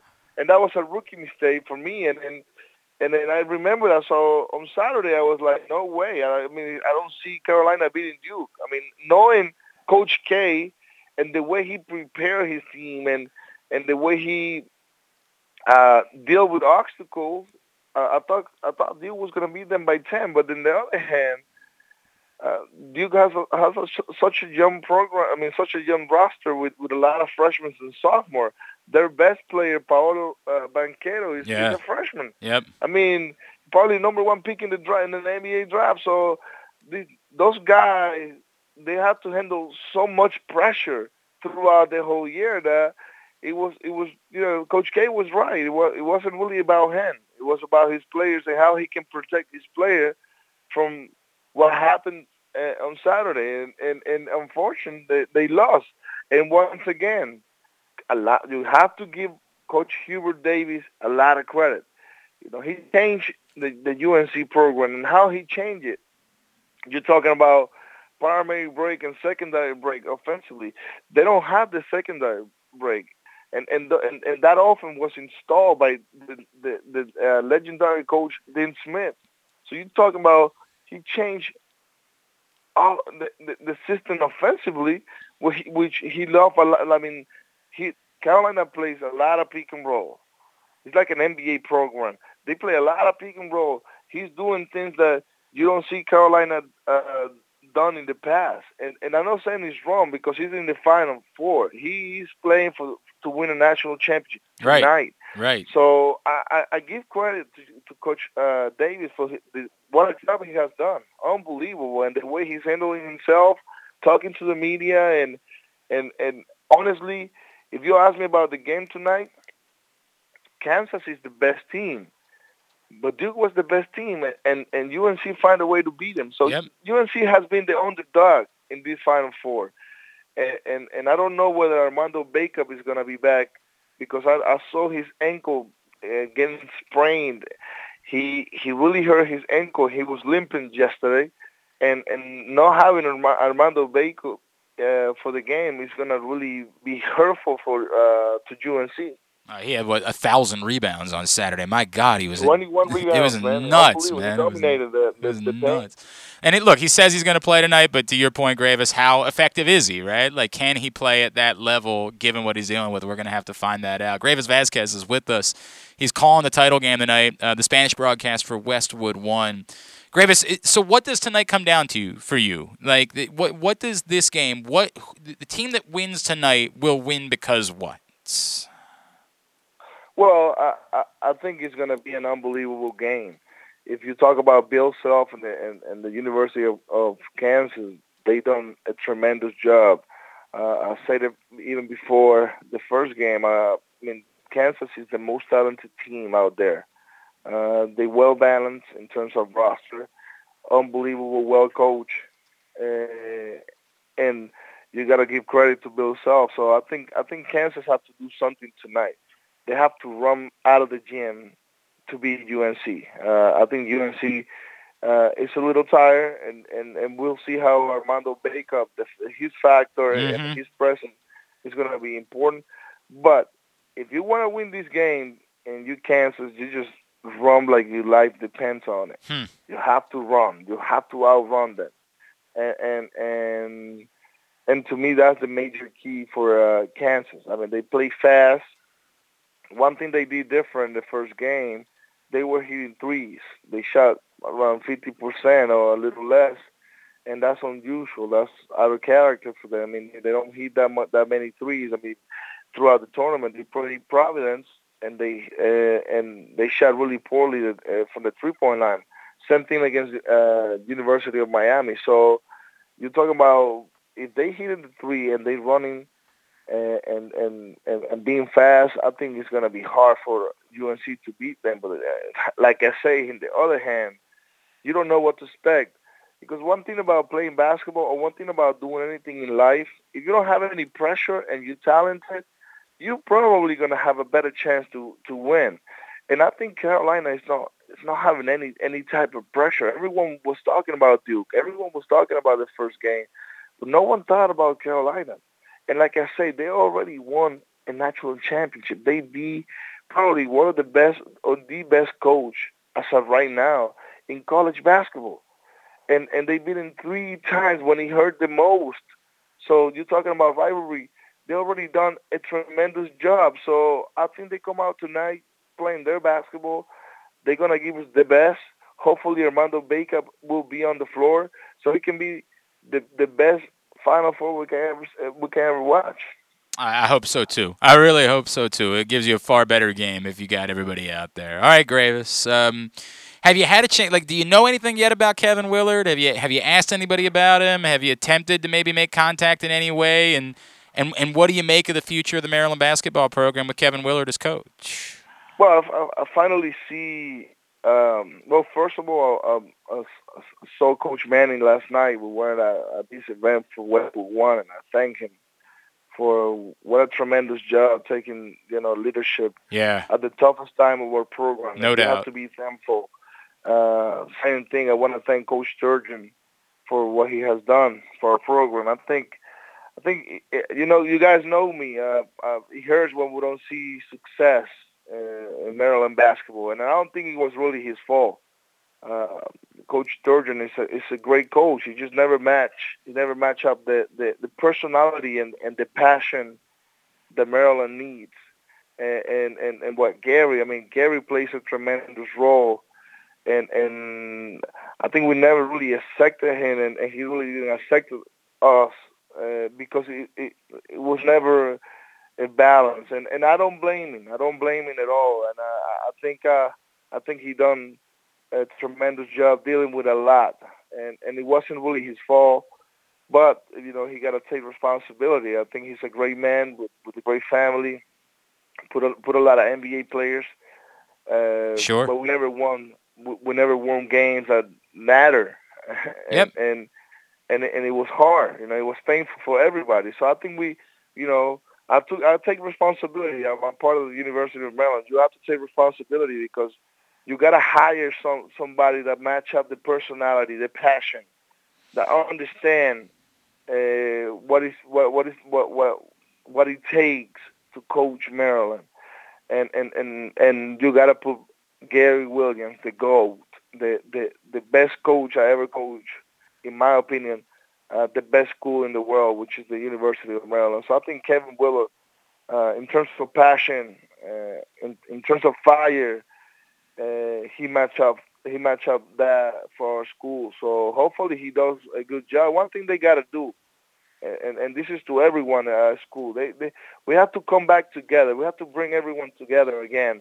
Former players, everyone. I think I, I think they, they gotta get us more. They gotta get us more involved. And um, I know one of the assistant coaches, Tony Skinn. He is a good friend of mine. He, yeah. he was trying to reach out to me, and and I I think we we got to figure out a way to, to, to make this about school and, and to be more unified and understand that it's irritating not being in the tournament and not doing things proper for, for a basketball program. I think I, I wasn't really involved, but I, uh, I'm going to be more involved from now on. I mean, my alma mater means so much to me and my family and, and put me in a situation where I can feed my, my kids and, and, and help others. So I think Coach Willard has a tremendous responsibility and and we're all going to be watching. You know, we want to we, we there's no pressure at all, but we we want to be we want to have success. They, these coaches are getting paid to get a job done. You know what I mean? You get your job done, and and and get us back on top, get us back uh, at the best level of basketball we can be, and, and get everyone involved. I think when when you have that job, you you you, know, you have to fulfill your leadership, and and and you're getting paid for it. You know, you, it's not like you're doing this for free. Right. So if you're getting if, if you're getting paid for for it, you have to be able to do the best job. And and and and I went to Maryland a couple of times. I know we're doing a lot of different things around the school, a lot of infrastructure. Uh, we, we're remodeling a lot of things on campus. But it's time for us to start winning some basketball games. You know, and and I say that because he, he, he I care and, and like I say, I take responsibility as well. I think I have to be Wow. more involved, and I, have to go back more. Wow. And, and and I think Coach Willard is, you know, he's the right man for the job. So hopefully he gets it done. I, I, boy, you know Maryland fans are going to love hearing you say that, Greivis Vasquez. They want to have you involved as much as they could possibly have you here. Let, let me, if I could, and, and I'll wrap with this. If is there any advice that you would have, you know, for a new coach? Uh, you talk about the personality being a fit, but what does it take beyond that in order to succeed at a place like Maryland? You know, uh, you guys obviously, you know, you want to share the ACC, and my God, we still, I get chills when I think about the name Korie Lucious because what you guys could have done that year. Oh, God, yeah. I'm sorry, I'm sorry, but like you, you. you, know what it takes to succeed at a place like Maryland. What what would you tell, you know, you know Tony Skinn, David Cox, or Kevin Willard about what it's going to take to get Maryland basketball back to that place and to to stay at that place and constantly succeeding? You know, it's simple. It's very simple. Life is simple. You gotta keep it simple, man. You gotta you gotta know KYP. You gotta know your personnel. When I say KYP, eh, I say what's Maryland, what's the University of Maryland, what's the personality, what is our identity, what is our our DNA, and we are passionate. We're emotional. We we we we, we express our emotion uh, by playing basketball, playing football, playing soccer. One of the best uh, soccer programs in the nation. No question. Uh, uh, always competed in, in, in football. In every sport, you're talking about hockey, lacrosse. We we are we are a school that whenever anyone talk about us, we, they talk about fire. They talk about we we care. Uh, we, we we express a lot throughout our emotions, and and and first you have to match that. Second thing, you know, you you got to do what you do best. That's what you're getting paid for. You got you got to coach basketball. You gotta you gotta get a group of guys that can play well together and win some basketball games. You have to you have to I will say plant the seed in terms of confidence. One thing that Coach Williams did uh, at a high level, he made uh, players like like C players, meaning like not really talented players mm-hmm. or not really the high profile players, into NBA players. Yep. You know what I mean? And one of them is me. you talk about Steve Blake. You talk about uh, Juan Dixon. You're talking about players that. Yeah, you guys weren't McDonald's All Americans. Exactly, players that did an unbelievable job, taking advantage of the opportunity. I mean, if you're gonna bring the high-profile players, which you know is part of the game, it's part of your job, then make play together as a team. Because one thing we did well my four years of school and previous of my four years when you watch the history of Maryland basketball, we were a family. We were a team. And to me, that's the hashtag. We are family. If we act like it and, and, and we walk like it, I think we're going to be fine. The biggest thing is, I don't think, we, I, and, and I say this with, with a tremendous responsibility. In the last few years, I haven't seen my family being together. Hmm. Everyone is spread out. It's not connection between all of us. And I, like I say, I'm not, I'm not, I'm not making anyone responsible. I yep. put myself first in the list. Like everyone has to be together. Tough time don't last, but tough people do. So I, I thought we we just don't doing a good job by being together, by by keeping the family tie, by working hard in, in, in our relationship. And, and and believe it or not, that's part of winning. Those those little details are important. Bring everyone back. Get everyone involved. You know what I mean? We want to know what's going on and I think we everything is so hidden and and and and, and, and we haven't really been involved on anything. No, no one really called me when and I'm not saying that I expect him to call because I'm not the most. No, but but you're an important person, bro. You're you're you, you don't have to apologize for this. There should definitely be contact, man. Like, you know, you want to have a highly successful bat. As as Len Elmore said to me, you know, they never hire an assistant coach at Duke who's not an alum, right? Like, and it's it's been. Man, that's another thing. Yes, you're right. I mean, talking to Jon Scheyer. Right. And, and you're talking to Jon Scheyer, a good friend of mine, competed against him what a what a level of respect we have for each other.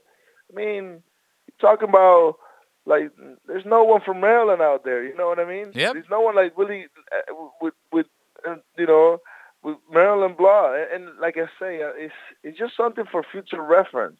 If we're not going to be there, at least get us involved. Right. You know what I mean? And, and, and more so to be respectful because you have to respect the game and you have to respect people. Let, let, for this for, for this instant, for this moment, let, let's just have Coach Willard do what he does best. Let, let, let's give him an opportunity. And, and I'm willing. You know why? Because it's not about Greivis.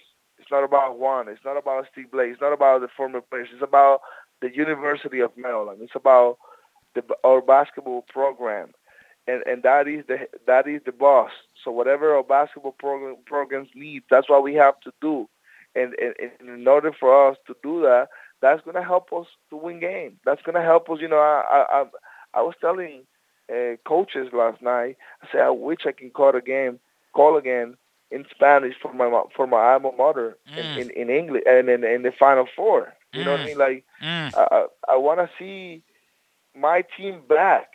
I mean, uh, uh, and, uh, and and and and you know, I got to do my part too. And and and and that's why I say, like, hey, I, I'm willing. I'm willing to pay the price. I'm tired of like all through all these years, like everyone just being spread out, and and, and bring us back, and, and and and bring us back together. Brother, you got us ready to run through a brick wall right now. The way you're talking about this, man, you are fired up, and that passion is real. Oh man, that is incredible. Greivis, is there anything else we can plug for you, man? You always have so many wonderful things that you're doing for your people, and I know how much you mean to everybody in Venezuela. Um, is there anything you got going on that we can plug for you besides tuning in tonight for the, the Spanish broadcast of the title game with Westwood One? No, man. I mean, the biggest thing is, you know, I want I want Maryland back in the map. That's the biggest thing. I help I help a lot of my people. My people can wait right now. I I want to be more involved with the school that uh, gave me a chance to be who I am as of right now, and and and that's the biggest thing to me. Like whenever I, I watch college basketball and and working in the Final Four, just make me just make me itchy of when I'm gonna see my school back here. Well, um, I mean, uh, when is she gonna be uh, again the, the Maryland basketball we always saw when you know back in those days and and and obviously and I say this and I'm gonna say it for the rest of my life until I die. I mean, Coach Williams, thank you. Uh, Gary was my, my kind of like my stepdad, and it still is. Uh, we still have contact. What he has done uh, for for the school. Uh, I mean, if you ask me, hopefully the, the directors and everyone on, on top understand that Coach Williams should be leading basketball, whether whether it's on the floor. No, he won't be able to do that right now, but off the floor, Yeah. you gotta keep him involved. You gotta you gotta help. You gotta give him the lead for him to make decisions. And and and and to me, uh, I'm, I'm sure you know, like like like I am Greivis. I don't know whether he wants it or not, but I think if somebody should be making decisions, should be Gary. You know what I mean? Because he earned it, and and we gotta respect that. Like I say, we need we need to see more people from Maryland sitting on that bench. Would, would, And- can- would I be? I'd be remiss if. Greivis. I'd be remiss because a couple people have brought it up. There is still an, another assistant spot that needs to be filled, and, and we know that you you did dip your toe into coaching. Is is that something you'd be interested in? Is it something that you'd want to do? Well, like I'm, I'm almost, I'm almost honest and in one face. I mean, I would love to, but if, but if I don't get it, uh, which I think I won't get it, not because, not because I'm not good enough. Maybe I, I I'm not really, uh, I, I don't really have the time as of right now because everything I'm doing. Sure. But at least a phone call, you know what I mean? Yep. Hey, Yep.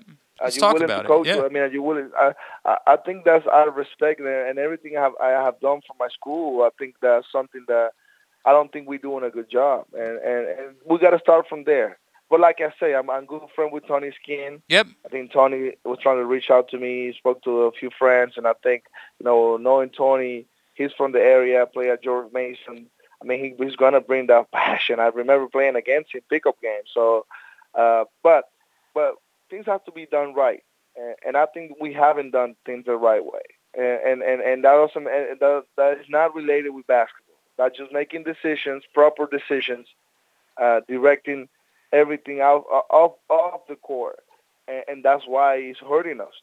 I mean, you gotta respect the game. You gotta respect people that was there, and and I think and and I think you know by not counting on them or, or, or just. It just a, a simple phone call uh, is is just gonna hurt us. It's gonna you gotta be pay, you gotta be paying attention to little details, and and I believe in that. I believe in that, and I say this with with all respect. I mean, uh, what about what about Eric Hayes? What about uh you know Dino Gregory? What about Orlando Mills? What about uh, Sean Mosley? Uh, those guys, get them involved. You know, I'm with or you. even Steve Blake, uh, Juan Dixon. I mean, maybe Juan didn't want to take a job because I know Juan. Juan maybe wanted to be a head coach, and rightfully so. You know, you you you have aspirations, and and I, and I understand the process and the filter and all that stuff, but keep us involved because we care about our school. Greivis, I need you to apologize to the folks at Westwood One for me. I made you late to a meeting today, and I'm so sorry about that. But I just didn't want to let stop you because you were fired up this morning, brother. It's it's always so good to catch up with you, and love to hear your passion, man. Let let's chat again soon, and, and enjoy the title game tonight. Thank you for taking the time for us this morning. No, no, thank you guys. Much love. Appreciate you. Greivis Vasquez, one of the greatest players in Maryland basketball history, and whew, there was a lot there, man. I mean, there was a lot there. Boy, you could hear something. With we touched something this morning with Greivis Vasquez, where he- he's a thousand percent right. I, I'd like a phone call. I mean, I I feel like I've deserved that. You Mhm. know, he's he doesn't have a lot of it. He, he coached a little bit um, with the Pelicans G League team a couple years ago in Erie, and I, he's a hundred percent. I, I, I we make it seem trivial, right? And and Len brought was the first to bring this to my attention. Len was like, "Look, man, this is look at how they do things at Duke. It's always former players." And somebody would say, well, "Okay, well, they've had more success over the years, right? Like there's more of a a group to maybe call into." But the way that it matters that we are the representatives, that when you come here, you understand there's a place for you. Mm-hmm. That this doesn't go away because a coach changes, because that it you, this is, you know, use that word family, and you could say it's trite, but let's just throw it out there. That family word matters. I, I don't think that's nothing. And you have prominent players who are in coaching, like Juan Dixon, the, Greivis Vasquez. And, and look, Juan. Juan was an assistant, obviously, at Maryland. They Mhm. did they did bring they gave Juan that opportunity. He parlayed that into a head coaching job. So like, I, and by the way, that I think is also supposed to be part of the concept, right? Like, Right. You, when you're out recruiting, you want to be able to say to a kid, "Hey, if you get into this and you decide that co- you want coaching to be your path, we're a place that gives you opportunities to come back. We can't guarantee it to you because you only have three assistant coaches at any one time. Mm-hmm. But look at look at how we do things. We give guys that want to do this chances to come back and be a part of the program and learn and per- perhaps become head coaches themselves. Juan Dixon should be the example of that. You're part of this this college long after you graduate. Right. That we will we will have your back and we will give you those opportunities. Keith Booth got that chance, Juan Dixon got that chance, Dave Dickerson got that chance, but it's a small group that we're talking about of of legitimate players that Matt Kovarik, I guess, got that opportunity. He wasn't certainly a player the way they were. Um, but like it's a very small group of players that have gotten that chance to come back and be coaches. And to Greivis's point, it wouldn't surprise me. Eric Hayes was the son of a coach, right? Like it wouldn't surprise me. What? Maybe was he the son? Of, oh, you know, Steve Blake was the son of a coach. I gotta think of Eric Hayes. I feel like there was coaching in Eric Hayes' background. Maybe I'm wrong about that, so I apologize in advance. Um, but there absolutely have to be other guys that would be interested in that. Tahj Holden, of course, went to coach. I think Monmouth was where he was. There are plenty of guys that would love the opportunity to come back and be a part of it. Make a phone call, find out. There should be at least one spot on your staff that could be available to a former player to help be part of this connection between the program and the past. And, you know, to Greivis' point, look, it might not work out for me because time, you know, the other things I got going on. Being an assistant basketball coach might not be the spot for me. But let's talk about it. Let's Right. find out. Maybe it is. Maybe there is a role in which I could help out and be a part of this. And if not, at least the phone call could could go a long way towards more involvement, towards being a part of what it is that we're doing and helping out with you and trying to get more kids and helping to keep the community fired up about Maryland basketball and supportive and things along those lines. And yes, that's not as important as getting really good players and winning. Mhm. Like that's always going to be the most important thing, but I don't think it can be dismissed as part of the solution either. He's clearly dying to be a part of the program, and it can help you get better players when they see those. uh, To your point earlier, when you when you see former players who were stars there, they're coming back. They want that that same path as well. I think that helps you get better players if you bring back your past stars and make them part of what you're trying to do. Yeah, it's a reminder to everybody. Like, well, however this works out for you, there's always a place for you here. Yeah. However this ends up working out for you, whatever you do going forward as a player, there will always be a place for you here to be involved. And it's not as if there are no alums that are involved. I want to make that very clear, mm-hmm. right? Like Walt Williams, of course, is involved with radio and you know, there are other alums that are involved with the university, but it's not like it is at other places. At other places, it's it's constant, right? Here, it's more fleeting. It's more, you know, like Lonnie Baxter lives in the area now, and we didn't see him at a Maryland game for like 15 years after he left. It took forever for us to just see him at a game again. Um, you know, you'd like for there to be more of a connection. I love hearing Steve Suter on the football calls. Uh, uh, Sure, I, I I used to watch right, him. yeah, He's one of my it- favorite players. I, I, I sure, love hearing him Sure, back in that's a, that's a good thing. And look, Walt Williams is part of it, so it's not like they don't do that. Um, but the, yes, the idea that there should be more involvement. I again, we can be we can say it's trivial, and we wouldn't be wrong to say it's trivial because never.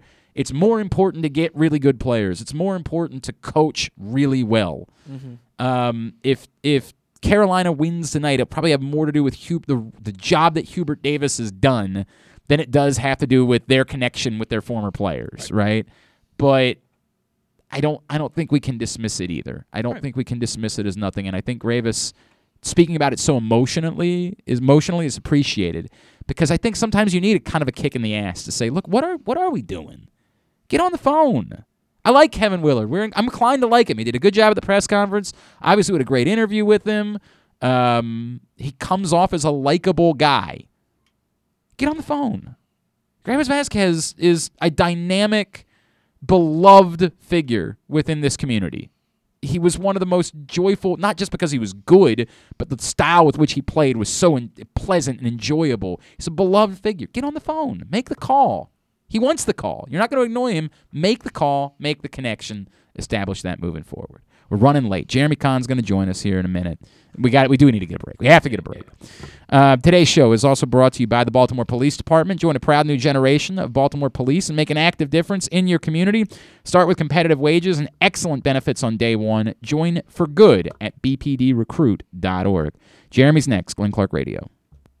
Sports fans, the wait is over. The all new FanDuel Sportsbook is now open at Live Casino and Hotel in Hanover, Maryland. This is your chance to win big right in your own backyard. Bet on every sport with self service kiosks and watch all of the action from the best seat in the house. Make every moment more at the all new FanDuel Sportsbook at Live Casino and Hotel in Hanover. Please play responsibly. Gambling problem? Please call 1 800 Gambler or visit mdgamblinghelp.org. That first sip. That first bite. Mmm. Start your day off right with a delicious breakfast at Royal Farms. Choose from a fantastic selection of fresh Royal Farms breakfast sandwiches and top it off with a rich hot cup of the freshest coffee in the world. At Royal Farms, breakfast is available day and night. It's the freshest breakfast in the world. Real fresh, real fast. Royal Farms. Gambling can be a fun and entertaining experience, but there are risks involved. If you're planning on betting on the game at the casino or on your phone or computer, know your limit, stay within it. Set a budget and a time to stop. Remember, gambling isn't a financial solution and it doesn't mix well with alcohol or drugs. Know the risks and have a plan before you begin gambling. For free and confidential services, call 1 800 Gambler 24 7 or go to helpmygamblingproblem.org. Come in for Glory Burgers, Glory Wings. There's glory for everyone at Glory Days Grill. Enjoy the award winning burgers, ribs, and wings, or try our fresh salads, hand cut salmon, or our scrumptious sandwiches. Yum! Come in for daily specials every weekday, like $7.99 burgers on Mondays, $6.99 nachos on Thursdays, and Taco Tuesdays. And watch all of your favorite games at Glory Days Grill with 25 screens and private speakers at every table, plus game day drink specials. Visit us at glorydaysgrill.com for a location near you. Glory Days Grill, great food, good sports. The newest edition of Pressbox is available now. On the cover, we celebrate the 20th anniversary of Maryland men's basketball's 2002 NCAA Tournament Championship, as Gary Williams reflects on how the program rose from the ashes of NCAA sanctions to the pinnacle of the sport, and why his perspective of the title run has changed now two decades later. Plus, Juan Dixon, Lonnie Baxter, and the rest of the team relive the moments that ultimately led them to cutting down the nets in Atlanta. Pressbox is available for free at over 500 area locations, including 60 Royal Farm stores. And you can always find the entire edition, as well as the best daily coverage of the Orioles, Ravens, and Terps at PressBoxOnline.com. The Toyota Tacoma comes in a wide range of models and trim lines. You can choose the perfect Toyota to reflect your unique personality and driving habits. Check out buyatoyota.com for deals on new Tacomas from your local Toyota dealer today. If you miss anything, don't forget that you can find whole shows later on Spotify, Apple, or Amazon Podcast. It's Glenn Clark Radio. Whew, still, uh, still sort of um, recovering from that uh, just fire. It felt like Greivis Vasquez took us to church this morning. Appreciate him taking the time for us here on GCR as we continue in hour number two of the program. Today's show also brought to you by Simply the Bets, where we will be back tomorrow morning, 11:40 a.m. Start uh, putting the Masters sort of in vision for this week. Simply the Bets every Tuesday morning, 11:40 a.m. as we chat with Aaron Oster from VSiN out in Vegas, as well as Bruce Billick, the general manager of the FanDuel Sportsbook at Live Casino and Hotel.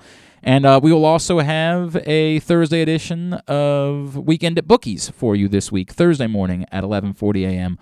All that coming up this week. Simply the Bets and Weekend at Bookies. See how uh, this man fared at his bookies this weekend. He, of course, is our buddy from the Big Bad Morning Show, 1057 The Fan, and you see his picks every day, PressBoxOnline.com. What's going on, Jeremy Conn? I couldn't just stop thinking about uh, simply the best. That's exactly that's more than the rest. Yeah, something like that. that was the concept. And by the way, I would be willing to redo the open of the show to you performing. I would sing it too if you want me. to. I swear to God, we. I, right. I- if you do that, if you go in tomorrow and you send me that, I will play it every week to open change the, the, show. words. I'll even I, like I'll drag it out to make it um just as horrible as I possibly. Oh, that's what I need in my life. That is what I've been waiting for. Is Jeremy Conn singing a show open? I'm pretty sure at that point I just say I've made it. I think I Yeah. just retire because it gets no better than that. and then Um, I'll have to follow up with the Panic at the Disco. Hey, look, Ma, we made it. Correct. It's just gonna be done. It's just gonna Done. Yeah, new career for me. Done. I love everything about it. So last week I was Oh, yes. l- last week I was trying to look up so- something random and funny to me anyway. Yeah. I don't know if you've noticed I have a I have a slight lisp.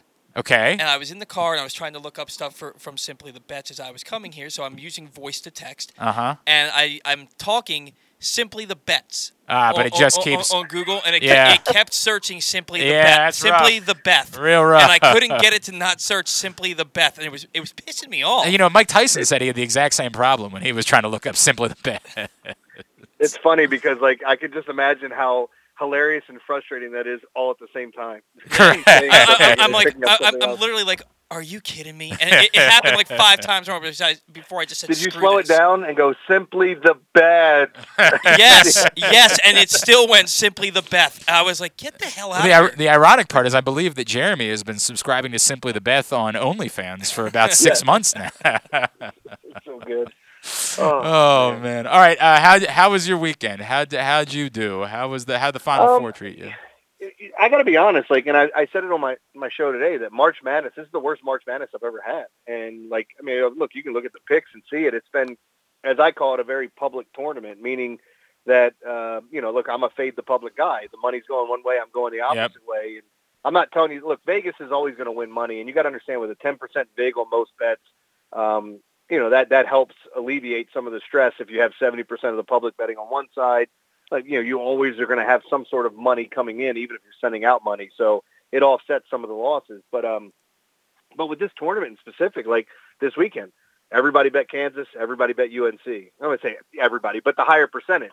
And sure enough didn't work out. Um you know you go back to the the round before that. St peter's run finally runs out but the fact of the matter is like people were betting them on the money line after they won the first week just hoping it happened and sure enough they go on this amazing run and start beating teams that in my opinion, they had no business even being in the game with. But uh, but yeah, it's, it hasn't been a, a very good March Madness. And the other thing is, be careful at the end of the season with the NBA because you got teams that are obviously tanking and teams that are trying to win. Um, as I was looking at something, the Brooklyn Nets playing the Cavaliers coming up this week. I got to see the date that it's actually happened because there's three games left.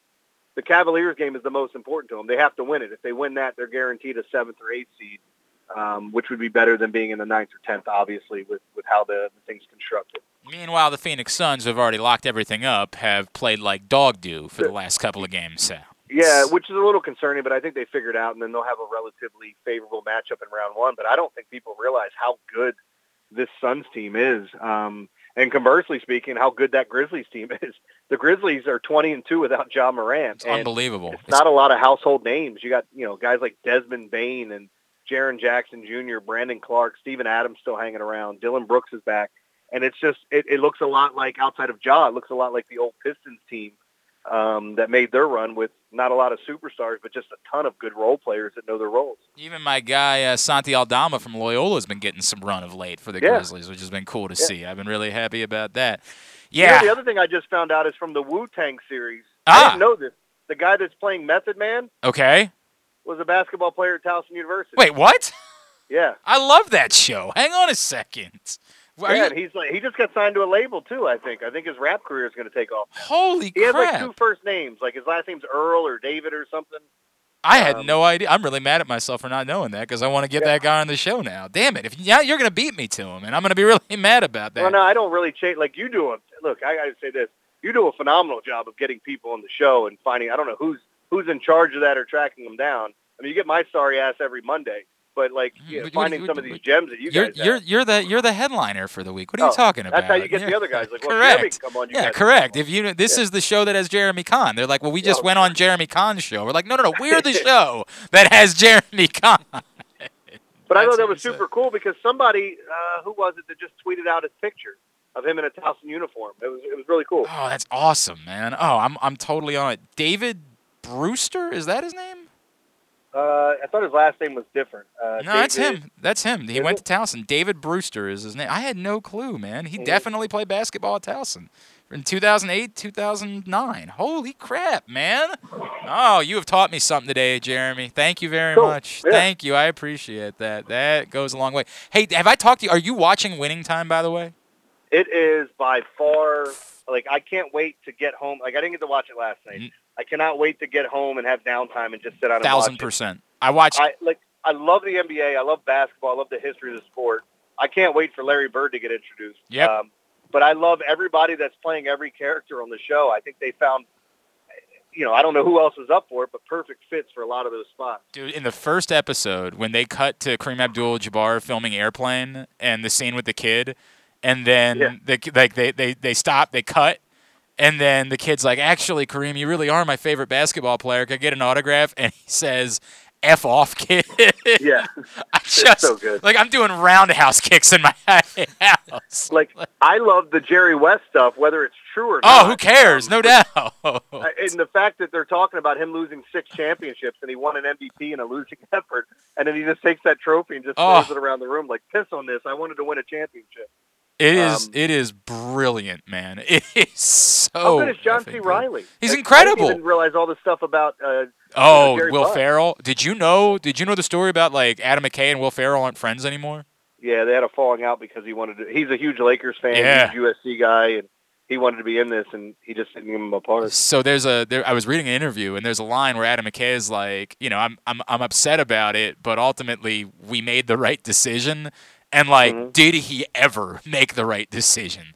John C. Reilly so is and like I know he's had his ups and downs. There have been things that haven't been so great from John C. Reilly. Of course, we all love the things that we've loved from John C. Reilly. We love in a, in a level we can't possibly describe. He like I don't. You almost forget that he's John C. Reilly at points. He's so bloody good at, at just playing this exact character. He has it nailed where he's somehow both a playboy douchebag and the most likable person on the face of the planet at the exact same time. I feel like Like, he nailed it in one sentence there. Like that's that's absolutely true. Like who he's playing and how much you enjoy seeing him on the screen. Oh, you can't get enough, man. Like you just give me every single element of this dude, almost to the point where like the guy that's playing Magic is great and the Magic storyline is tremendous, but I just want it to be the Jerry Buss show. Like, Yeah.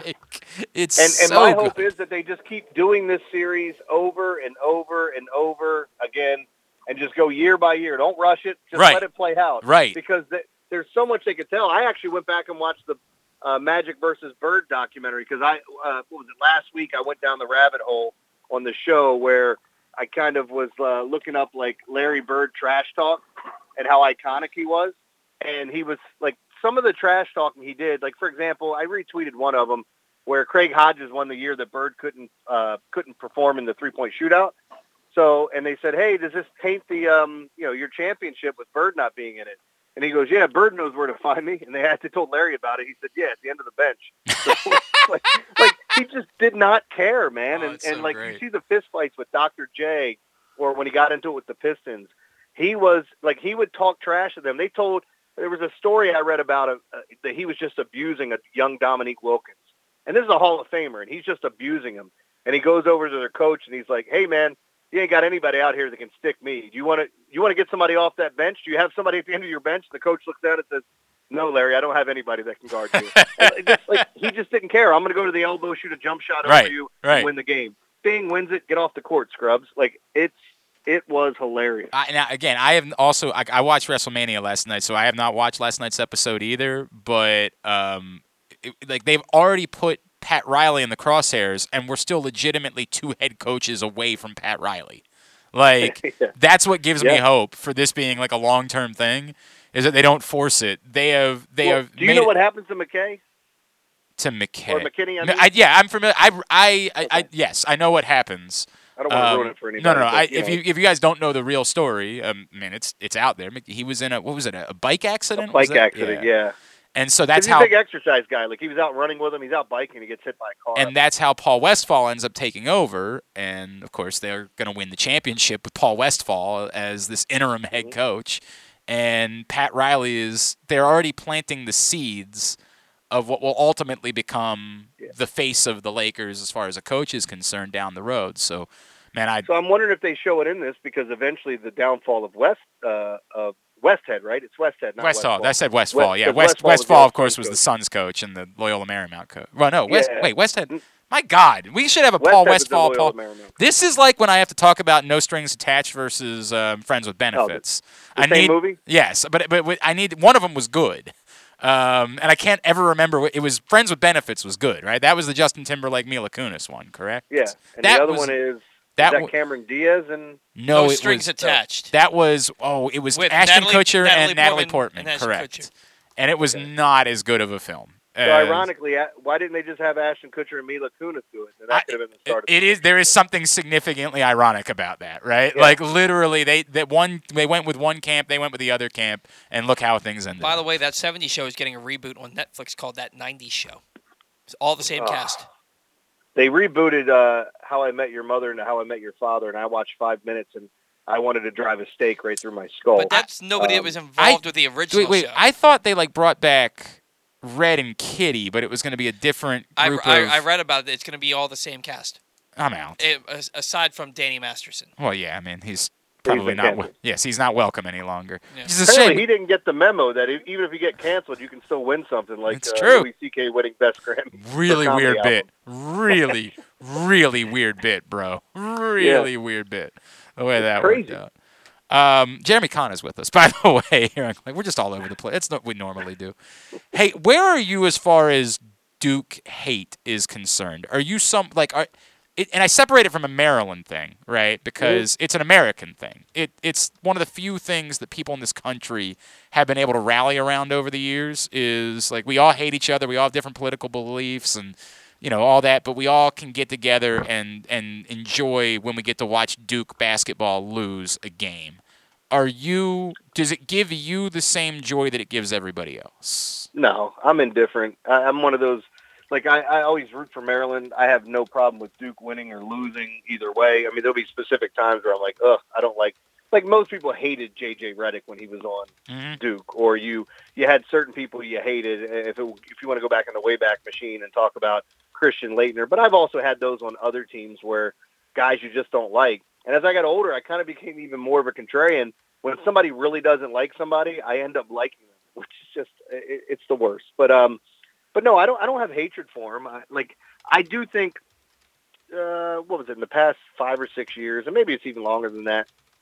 I hated some of the the stuff from from Coach K, and even after the game, there's that uh, uh, video where he's talking to uh, um, Armando Bacot from the, Yeah. the, the the Tar Heels, and it just looks like he's like crediting him for winning, but also kind of ostracizing him as a player, and he does that quite a bit. Oh yeah, I- I that's just- the smug. that's the thing.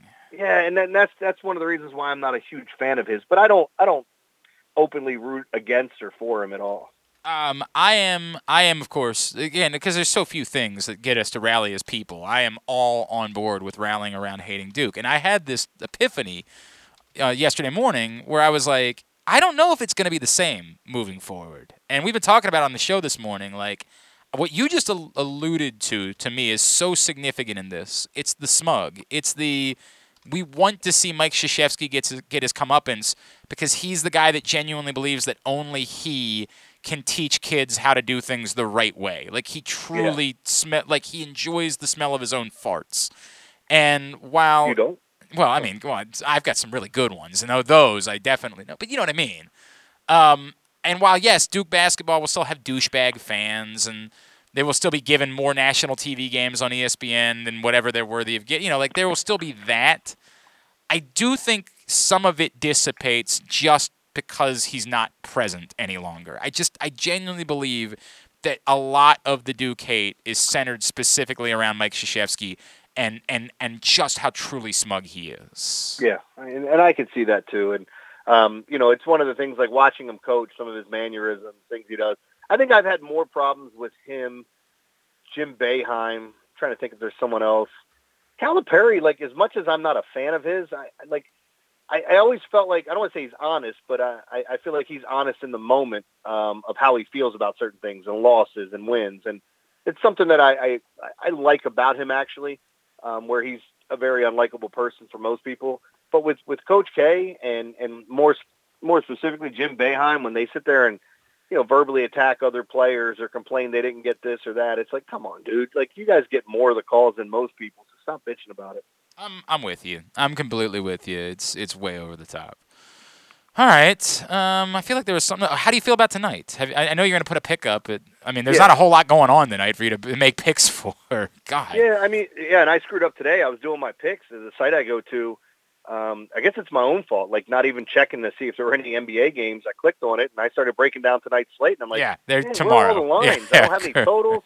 so I'm giving. I gave out four plays today of what I like, and then the damn games are tomorrow, Yeah. and I feel like such an idiot. Yeah, So like- not great. but hey, it happens. Um, but yeah, I like Kansas tonight.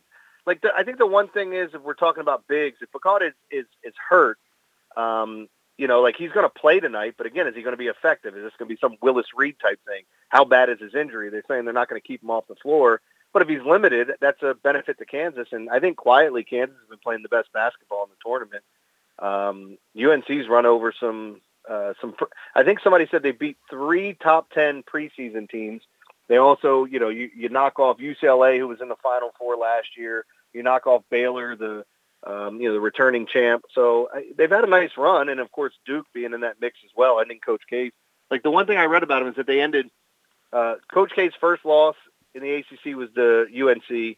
Um, his last loss at his last game at at, uh, at Cameron Indoor lost to UNC, and his last game that he'll ever coach in lost to UNC. So I mean, I look and I get cool. the, the dude won five national championships, but like, there is no way that any Duke fan will ever not hear about that from a Carolina fan. Just man. Like- stole part of my tidbit. Yeah, dude, it's nuts. Well, we'll get we'll get to whatever you got. We'll get there in a minute. Um, I I hear everything you're saying. There's still a small part of me that's like, does anyone really deserve to be a four point favorite right now? Right? Like the the way, and I, I I get it. I do think the Kansas is the best team and all that, but like the way that Carolina has played, if Bacot can go, I don't know, man. Like it's just hard for me to to. I, Four points does not take much. It takes a foul at the end of the game, something like that, right? And then a close game suddenly turns into a five point game. But I just almost feel like the the smart play is just to take the points because these are two really good teams at this point, and you know if you got a chance to take some points, you take them. Yeah, and I'm I'm going back and forth because just to be honest, like I'm either taking Kansas or the under, and those are the two things I'm looking at. I, I see it at 150, and I understand why it's there. Kansas does like to slow it down, and and my whole my thought process was if you think it goes over the total, or if you think UNC wins, I would take the over. If you think Kansas wins, I would take the under because it means they're dictating and play. Uh, you know, they're they're paid Sure. to play. Like for Sure. example, when Kansas played Villanova, who's another slow it down team, the total was 133, which was extremely low. Now it shot over, uh, but Kansas was hot as as anyone has been to start off that game. They were hitting everything, and Villanova couldn't buy a bucket. Um, but with UNC, you know, we saw that the second half against Duke. I mean, they scored almost 90 points combined. So, uh, I mean, you you can see these games get up in pace and play, and that's how UNC likes to play. I do think Caleb Love is significant tonight. Like you need somebody, and he's that's the guy that that's an interesting one to me, right? Because if you're going to take like if you think Carolina's going to win, Caleb Love's sitting at five to one to be most outstanding player, right? And That's after I would bet on, after yeah. what he did on Saturday, like why wouldn't you just get better odds and bet Caleb Love to be most outstanding player instead of betting Carolina on the you know the money line? I, I don't. Yeah. That's that one stands out to me a little bit. I tell you what, uh, what was good for me this weekend was a little WrestleMania betting. I know that uh, our, our friends at FanDuel don't allow it, but uh, thank you to uh, some other places that did because it was a pleasant everything except uh, they decided to let Pat McAfee go over Austin Theory, who they've identified as being a future superstar. So why not make him job to a former NFL punter at WrestleMania? Why why not do that? Everything but that was good for me from a betting perspective this weekend. Can I? Oh, you got something, Paul? Sorry. No, no. He, he was just saying that he, he felt the same way as I did. Yeah, uh, so I want to know this. I'm not a wrestling fan anymore. I would have watched WrestleMania had things been different. I was out of town this weekend, and um, but even then, I, I wasn't going to order it by myself. So that being said, are you like so? You had Logan Paul there. You had uh, uh, Pat McAfee, Johnny Knoxville. What Wee Man body slam. By the way, th- and, and that's what the sep- that segment, everything about Sami Zayn and Johnny Knoxville was delightful. Was really a Okay, I joy. seen that. I mean, was just Wee Man body slamming Sami Zayn is a top five professional wrestling moment to me all time. Like you living like that, three feet off the floor. dude. It's like you couldn't believe what you were watching. You thought it had to be like some sort of Hollywood trick.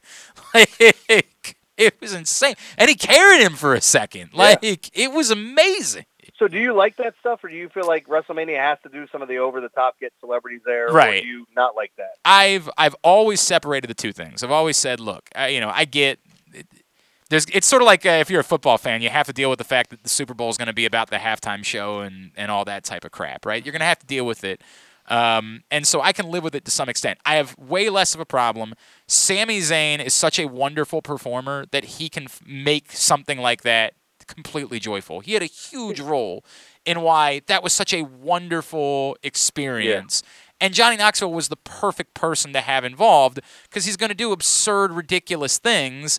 And how's it any different than watching like an old ECW match from back in the day, right? I'm Like, definitely gonna have to check that out because, oh, like, it was wonderful. Chris Pontius jumping out in a thong, like I mean, it's just everything about it was exactly what you wanted that to be. It, I have See, the thing I have a hard time with, uh, Glenn, is is knowing that George from um, The Wedding Singer, Yeah. brother was the former WCW champion. Some of you may call him David That's- Arquette. that is always call him true. George from The Wedding Singer's That's brother. that is correct. Uh, Patricia Arquette's brother David was once upon a Well, that- time. But that's Alexis Arquette. In, Oh, uh, in the oh, that's right. That is who it is. I'm sorry. Thank you. I, I don't know why I said Who it was just Patricia. who's passed yes. away in the past. I did. years, I I did see that. You're right about that. Uh, yes, it's Alexis Arquette's brother. Yes, David Arquette was once upon a time. That's a different thing. That's a joke. That's shameful that they ever did that. Right? Like I'll never forgive they him. they let him be the professional wrestling champion because he was promoting a movie about professional wrestling. That's a Dewey joke. from Scream was the WCW champion. That's now. By the way, he you have you like followed his story? No. He hates that people hate that so much that in the last five years he decided to become hell bent about being an independent professional wrestler. and has become a hardcore pro indie pro wrestling guy in the last five years, doing these like insane death matches because he wants to somehow legitimize his involvement in professional wrestling 25 years ago at this point. So stupid. He's he's nuts. He's insane. It's bonkers. But that last night, like the the Johnny Knoxville thing was wonderful. The Logan Paul thing, eh, take it. Like Yeah. I, everybody's pointed out, he actually did a really nice job. Um, like Bad Bunny did a year ago. I know you made fun of it. I don't care.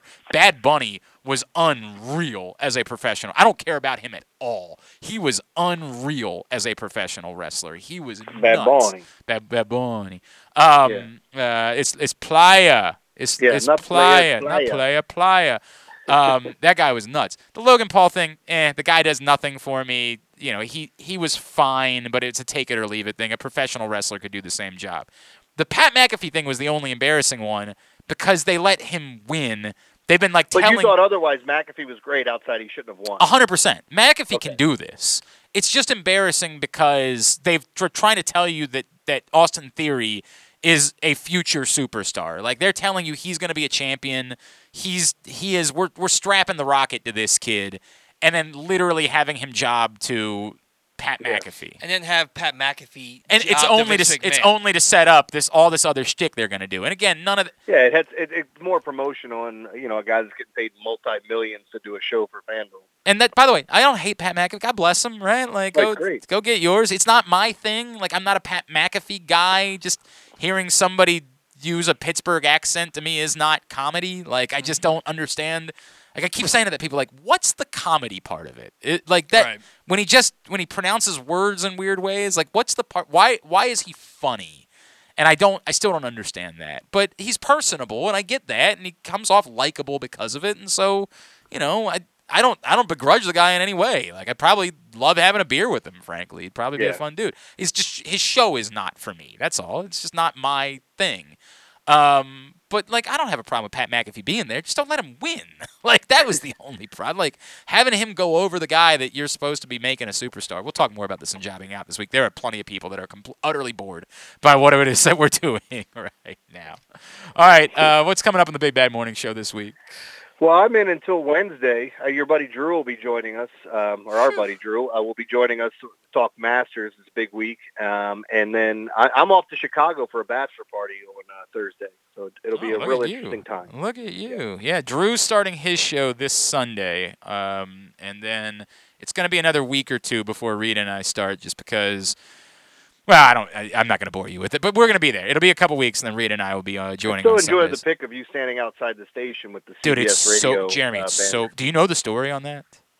Uh, where did you guys get that? so Eunice left it behind at the combine. We there was one year where I did my show and Eunice did the midday show with Vinny from the combine.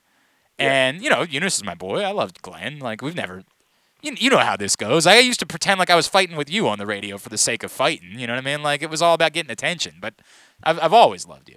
Um, so Eunice and I, Eunice was the type that like genuinely believed if I made jokes about you on the radio, it was because I hated you. Like, so he and I didn't really know each other the same way at that time, and I had to go over to him and be like, "Dude, we're good. Like, I got, I got no issue with you at all. I'm just, I don't know if you heard, I'm on the smallest signal in the history of radio. I'm trying to get people in, involved. Like, I'm trying to do the whole thing. So he left behind the banner when they departed for the week, and I texted Drew and I said. I've got this banner. I went and grabbed it because I feel like we can do something with it. I feel like there's comedy that can be had because we have this banner. And I left him in charge. And of course, Drew, for those that don't know, is responsible for what legitimately is the greatest April Fool's Day uh, prank in the history of Baltimore media when he and Terry went on that morning and said that the, the Ravens had traded for Tim Couch. It was I mean, it, they literally ran it on ESPN. Like, I mean, it was the greatest April Fool's joke ever. So Drew came back and said, "Well, let's hold it until April, and you and I go over there on that morning, which, by the way, happened to be an Easter morning that year, and we'll take a picture and we'll share it out, and we'll just say we're reunited. Details coming." And at the time, everybody, most people were like, "Oh, it's April 1st." But we had we had left a couple of Easter eggs like the night before. I had said something like, "Hey, there's a big announcement coming tomorrow. I won't be able to talk to you about it for a little while." Like we had done a couple of things try to lay the and there were a few folks and I won't tell you over the air, but I, if you want to text me, there were some people that worked with you at the time that were, were livid? really worked up about it. I thought it was funny. Really, really worked up about it. Like Yeah, it did I- not go over well. with a few There's still some people that that have um, I don't want to say sour grapes because I think it's not justified to the old station we worked at that were pissed off how things ended and how they ended up being. But that being said, it's you know All right, come on. it's a long time ago. What are we doing? Like, what are we doing? Yeah. But it, the the irony was uh, Ryan Shell, who's who's helping us out again, and we love Ryan, who's back in town now working for BAL. Ryan, the day that, that you guys announced that Drew and I were coming over to do shows, dug up this picture, and I was like, oh my god, the irony! Like the Yeah. irony that all these years later, both Drew and I were being announced to go do shows on 105.7 again. Oh, That's cool. it's incredible. Glad to have you, man. Uh, love you, brother. At Jeremy Conn 1057 on Twitter. Picks every day. PressBoxOnline.com. We'll talk to you next Monday. All right. I'll see you, man. Thanks, pal. Jeremy Conn checking in with us here on GCR. Appreciate him doing that. Yeah, it'll be probably two weeks. I'm, I, I I will within the next day or so have a definitive answer for you on when Rita and I are starting. Um, Easter got thrown in. That was kind of a problem. Like just some just some things we hadn't thought about ahead of ahead of time. I am going to be back at the FanDuel Sportsbook at Live Casino and Hotel this Sunday for the final round of the Masters. In fact, Drew Drew is doing 12 to 2, a special Masters show on Sunday of fairways and greens on the fan, and then he's going to come join me afterwards in the FanDuel Sportsbook. So we'll be hanging out this Sunday, and that unfortunately makes me unavailable to start because this was the day we were supposed to start doing the show over it. So that's not an option. I'm already committed, and um, you know I hope you'll come join me in the FanDuel Sportsbook at Live Casino and Hotel tonight with Rodney Elliott for the title game, and then Sunday with Drew Forrester for the final round of the Masters, where I will of course be providing the um, expert analysis, and Drew will just be there to be a pretty face. So that's the way it's going to go on Sunday, but we'll have great giveaways again. So look forward to you, seeing you either tonight or Sunday in the FanDuel Sportsbook at Live Casino and Hotel Maryland as we will be hanging out with you and trying to help you win some money, great giveaways, and more. And again, tonight, your final chance to get in if you're a Live Rewards member, a $50 bet on tonight's game can be registered to win a $500 bracket bonus come back in. Paul is mad. We kind of ruined his. You know what? I apologize, John. I've seen your comments this morning. I'm sorry. Carolina has the ultimate advantage now with putting Duke and Krzyzewski in the coffin. Uh, beat them at Duke in, in Krzyzewski's final game there, and beat them in the first time in the school's history after their coach. Um, yes, anytime, any. I, I don't care how many titles Duke wins. Anytime a Carolina fan bumps into a Duke fan ever again, they will forever have this. They will forever and there's nothing that anyone can do about it. Like this is the ultimate middle finger. Right. Like there's just no there's no you can try to oh yeah well we won five national championships. By the way, I don't know if you heard Carolina's won a bunch too. Um, like there's nothing there's nothing you can do. This is oh it makes it makes it so much better for those of us that hate Duke, right? Because there is just no retort. There's none, zero that you can have. I hadn't thought about the letdown possibility at all. Like it hadn't come up to me, but when Greivis mentioned that like they already won the national championship, I do worry about like how do you come back from those emotions? You can say the the flip side argument is always you're playing with house money, right? You got Yeah. nothing you got nothing to lose now. You did what you needed to do. Now you got nothing to lose. And and there's something to be said for that, but I do worry that like you spent all week thinking about this game and being emotionally ready for this game. Now this matchup is an afterthought, right? Like, there's no emotion between North Carolina and Bill Self. Except it's for the national and, championship. and so you hope that that's the case. You hope that like that weighs out, and and it- none of the other stuff matters. But these are human beings that we're talking about, right? And especially younger human beings, where they're they're so amped up for this one thing. Can they match that intensity two nights later for a matchup that isn't as significant? Although we all know, of course, the title being at stake should be uh, as significant. Also, uh, John said, I remember when opening day baseball was always on this day. I also remember going to opening day and WWF Raw at the arena on the same night that Keith Smart hit the game winner for Indiana. That was a few years back, of course. Um, and they, yeah, remember there are three other time zones here. We are talking about that at the top of the show. We there is a bit of an East Coast bias when we bitch about 9:20 start to a national championship game. All right, come back in tidbit two bit to wrap it up. Glenn Clark Radio. That first sip. That first bite. Start your day off right with a delicious breakfast at Royal Farms. Choose from a fantastic selection of fresh Royal Farms breakfast sandwiches and top it off with a rich hot cup of the freshest coffee in the world. At Royal Farms, breakfast is available day and night. It's the freshest breakfast in the world. Real fresh, real fast. Royal Farms. Answering Baltimore's calls for help, running in when others run away, working together toward one shared vision for a thriving city. That's your Baltimore Police. But the department needs more good people. People like you. Join a proud new generation of Baltimore Police and make an active difference in your community. Start with competitive wages and excellent benefits on day one. Join for good at bpdrecruit.org. Sports betting has come to Maryland, and we're ready to help you win some money. Tune in for Simply the Bets with Glenn Clark and Paul Valle every Tuesday morning at 1140. FanDuel Sportsbook GM Bruce Billick and VSiN's Aaron Oster join the guys every week to give you all of the info you need and even a few winners. So come win some money with us on Simply the Bets every Tuesday at 1140 a.m. Brought to you by the FanDuel Sportsbook at Live Casino and Hotel Maryland. Listen at PressBoxOnline.com slash radio. Watch at YouTube.com slash PressBoxOnline. Come in for Glory Burgers, Glory Wings. There's glory for everyone at Glory Days Grill. Enjoy the award winning burgers, ribs, and wings, or try our fresh salads, hand cut salmon, or our scrumptious sandwiches. Yum! Come in for daily specials every weekday, like $7.99 burgers on Mondays, $6.99 nachos on Thursdays, and Taco Tuesdays. And watch all of your favorite games at Glory Days Grill with 25 screens and private speakers at every table, plus game day drink specials. Visit us at glorydaysgrill.com for a location near you. Glory Days Grill, great food, good sports. Baseball is back. I'm Paul Valle. And I'm Zach Goodman. You can find us live every Saturday from 10 a.m. to noon talking all things Orioles and Major League Baseball. Like the debuts of Adley Rutschman and Grayson Rodriguez. And how the rotation and bullpen are rounding into form. Watch us live at youtube.com slash pressboxonline and facebook.com slash pressboxsports. Or you can listen at pressboxonline.com slash radio. That's the Bat Around, live with the latest in baseball coverage every Saturday from 10 a.m. to noon. Gambling can be a fun and entertaining experience, but there are risks involved. If you're planning on betting on the game at the casino or on your phone or computer, know your limit, stay within it. Set a budget and a time to stop. Remember, gambling isn't a financial solution and it doesn't mix well with alcohol or drugs. Know the risks and have a plan before you begin gambling.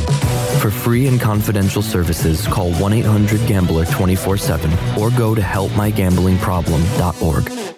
We can't imagine why you'd want to, but you can watch GCR live. It's at facebook.com slash pressboxsports and try to guess whether these guys are wearing any pants. Winding down for the day here on GCR. Tonight, Stan the Fan Charles and Ross Grimsley are going to have an emotional conversation with former Orioles reliever Jim Poole. Um, Jim Poole, from a baseball standpoint, was an effective reliever. Probably remembered in Baltimore, he was the final Orioles pitcher to be credited with a win in a game at Memorial Stadium. Jim Poole um, recently un- let it be known that he's battling ALS, and um, he's talking about it openly. And I think we all know what's likely to come for Jim Poole and his fight with ALS, but appreciate him using his voice right now um, as he discusses it openly. And he's going to have a conversation tonight with uh, Stan and with Ross about his battle with ALS. That'll be an emotional conversation you will not want to miss at facebook.com slash pressboxsports. If you can't watch it live, it will be available tomorrow, youtube.com slash pressboxonline or at uh, pressboxonline.com slash video. Stan the Fan, Charles, and Ross Grimsley chatting with former Orioles reliever Jim Poole. Tidbit is brought to you today by the print issue of Pressbox, which is available for free at your neighborhood Royal Farms, any of the hundreds of locations around town where you find Pressbox. Read it all, PressboxOnline.com. Of course, 20 national championship games ago, Maryland basketball cut down the nets. It was 20 years ago this past Friday. Gary Williams right there on the cover. As we celebrate that 20th anniversary of that magical moment in Maryland history, go pick up that print issue of Pressbox today or read it all at PressboxOnline.com. Feel like uh, quoting the girl next door. I was going to quote John F. Kennedy, but I can't do that now, can I? Not bad. Uh, North Carolina and Duke met in the Final Four on Saturday, marking the 100th matchup between the two institutions in the career of Coach K. With North Carolina's win, Coach K ended his career with an even 50 and 50 against the Tar Heels. Did you know that Krzyzewski sandwiched his entire, we all know this now, uh, sandwiched his entire coaching career between two North Carolina losses? That's right, his first ever college basketball game as a head coach with Army. Krzyzewski lost to the Tar Heels 78 76, and in his last game, he lost to the Tar Heels 81 77. For North Carolina, it marks their 12th trip to the NCAA tournament final as they look to win their seventh title, title but their first as an eighth seed. Did you know this is only the fourth time in NCAA history that an eight seed has made it to the championship game and that only one has ever won it? In fact, the eight seed is the lowest seed ever to reach the final. What other three teams Right. accomplished the feat, and which team won the lone eight seed championship? Was it NC State that was the eight seed? No. What seed were they then when Valvano?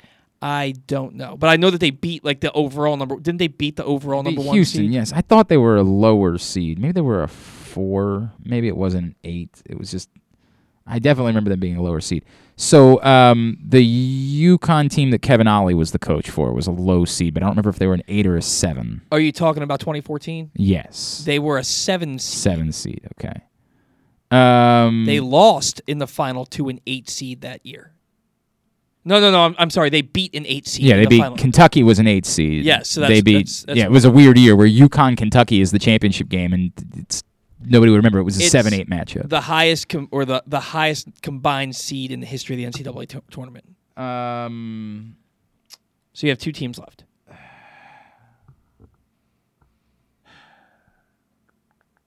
That's gonna drive me nuts. Uh, da, da, da, da, da. um, I thought you'd get the number the the team that won because they blasted it all over Twitter last night. Was it was it the Villanova team with Rollie Massimino? Were they an eight seed? 1985. Yeah. They beat Georgetown. Yeah. I just it's hard to remember exactly what the number was, but you know they were definitely a lower seed. And This was in the last 11, Uh, 12 um, years.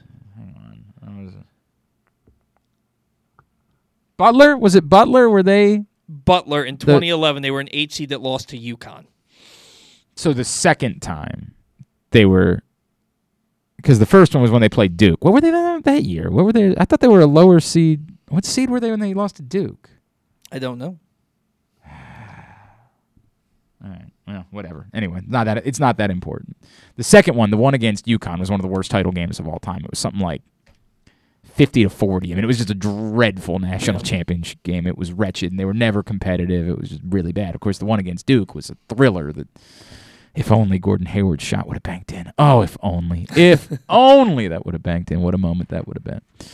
All right. Uh, Tidbit was also brought to you today by the Baltimore Police as they are on the search. Join a proud new generation of Baltimore Police and make an active difference in your community. Start with competitive wages and excellent benefits on day one. Join for good. BPDrecruit.org. Here's what's coming up tonight, totally tubular wise the national championship game. And that's about it. Of course, Carolina, Kansas, it's on TBS at 9:20 tip-off. Hope you'll come join us in the FanDuel Sportsbook at Live Casino and Hotel. If you're looking for something else, NHL Network has Maple Leafs Lightning at 7:30, so there's that. USA Network this afternoon for Crystal Palace and Arsenal at 3. Uh, only audio for an Orioles broadcast today against the Pirates, and it's not local. You got to find it on MLB TV. Bryce Wilson and Bruce Zimmermann, the pitching matchup at 1. MLB Network has Mets Astros right now, and the USA Network for uh, what is normally an eventful uh, Raw after WrestleMania tonight at 8. Anything non sports wise? Um, Shaq is on the Late Show with Stephen Colbert tonight. Jake Gyllenhaal is on Jimmy Kimmel Live, and um, there's not really much else. Yeah, they don't typically go up against. Yeah, the- they- they- they like typically take the night off and let the title game I, of. I, I will say that on Netflix, it's not new, but it's new to Netflix. Mm. Uh, season five of Better Call Saul is on net is uh, on Netflix Okay. now uh, because season six starts this month. Oh, So- does it? Yeah, so you can you I can didn't realize it was that soon. Yeah, That so you, you happy. can binge season five to get caught up if you if you aren't caught up, so you can watch season six. All right. Know the risks and have a plan before you start gambling. For free and confidential services, call 1 800 Gambler or go to helpmygamblingproblem.org. Thanks today to Rodney Elliott. Thanks to Greivis Vasquez and to Jeremy Conn. We'll get it all up in the greatest hits section of the Archives. tab at glennclarkradio.com. Somebody's calling me. I don't know who this is. I'll call him back. Um, tomorrow on the program, Patrick Stevens joins us. And stuff and things, I think. I think that's where we are. Hopefully, a couple things we've been working on will start coming through tomorrow. All right. Uh, thanks to everybody at Pressbox, all of our great sponsors and partners, including Glory Days Grill, Royal Farms, the Baltimore Police, Great Eights Memorabilia, Live Casino and Hotel, Underdog Fantasy Football, Blue Line K9, your local Toyota dealer, buyatoyota.com. Thanks to Paul. Follow him on Twitter at Paul Valle III. Follow. Uh, thanks to Ryan Shell. Follow him at RexSpexRyan. Follow us on Twitter and Instagram at Glenn Clark Radio as well. Have a great Monday night. We'll see you down in the FanDuel Sportsbook at Live Casino and Hotel. Go. I'm probably betting some money on Carolina, so go them. Duke sucks. Ohio State sucks too.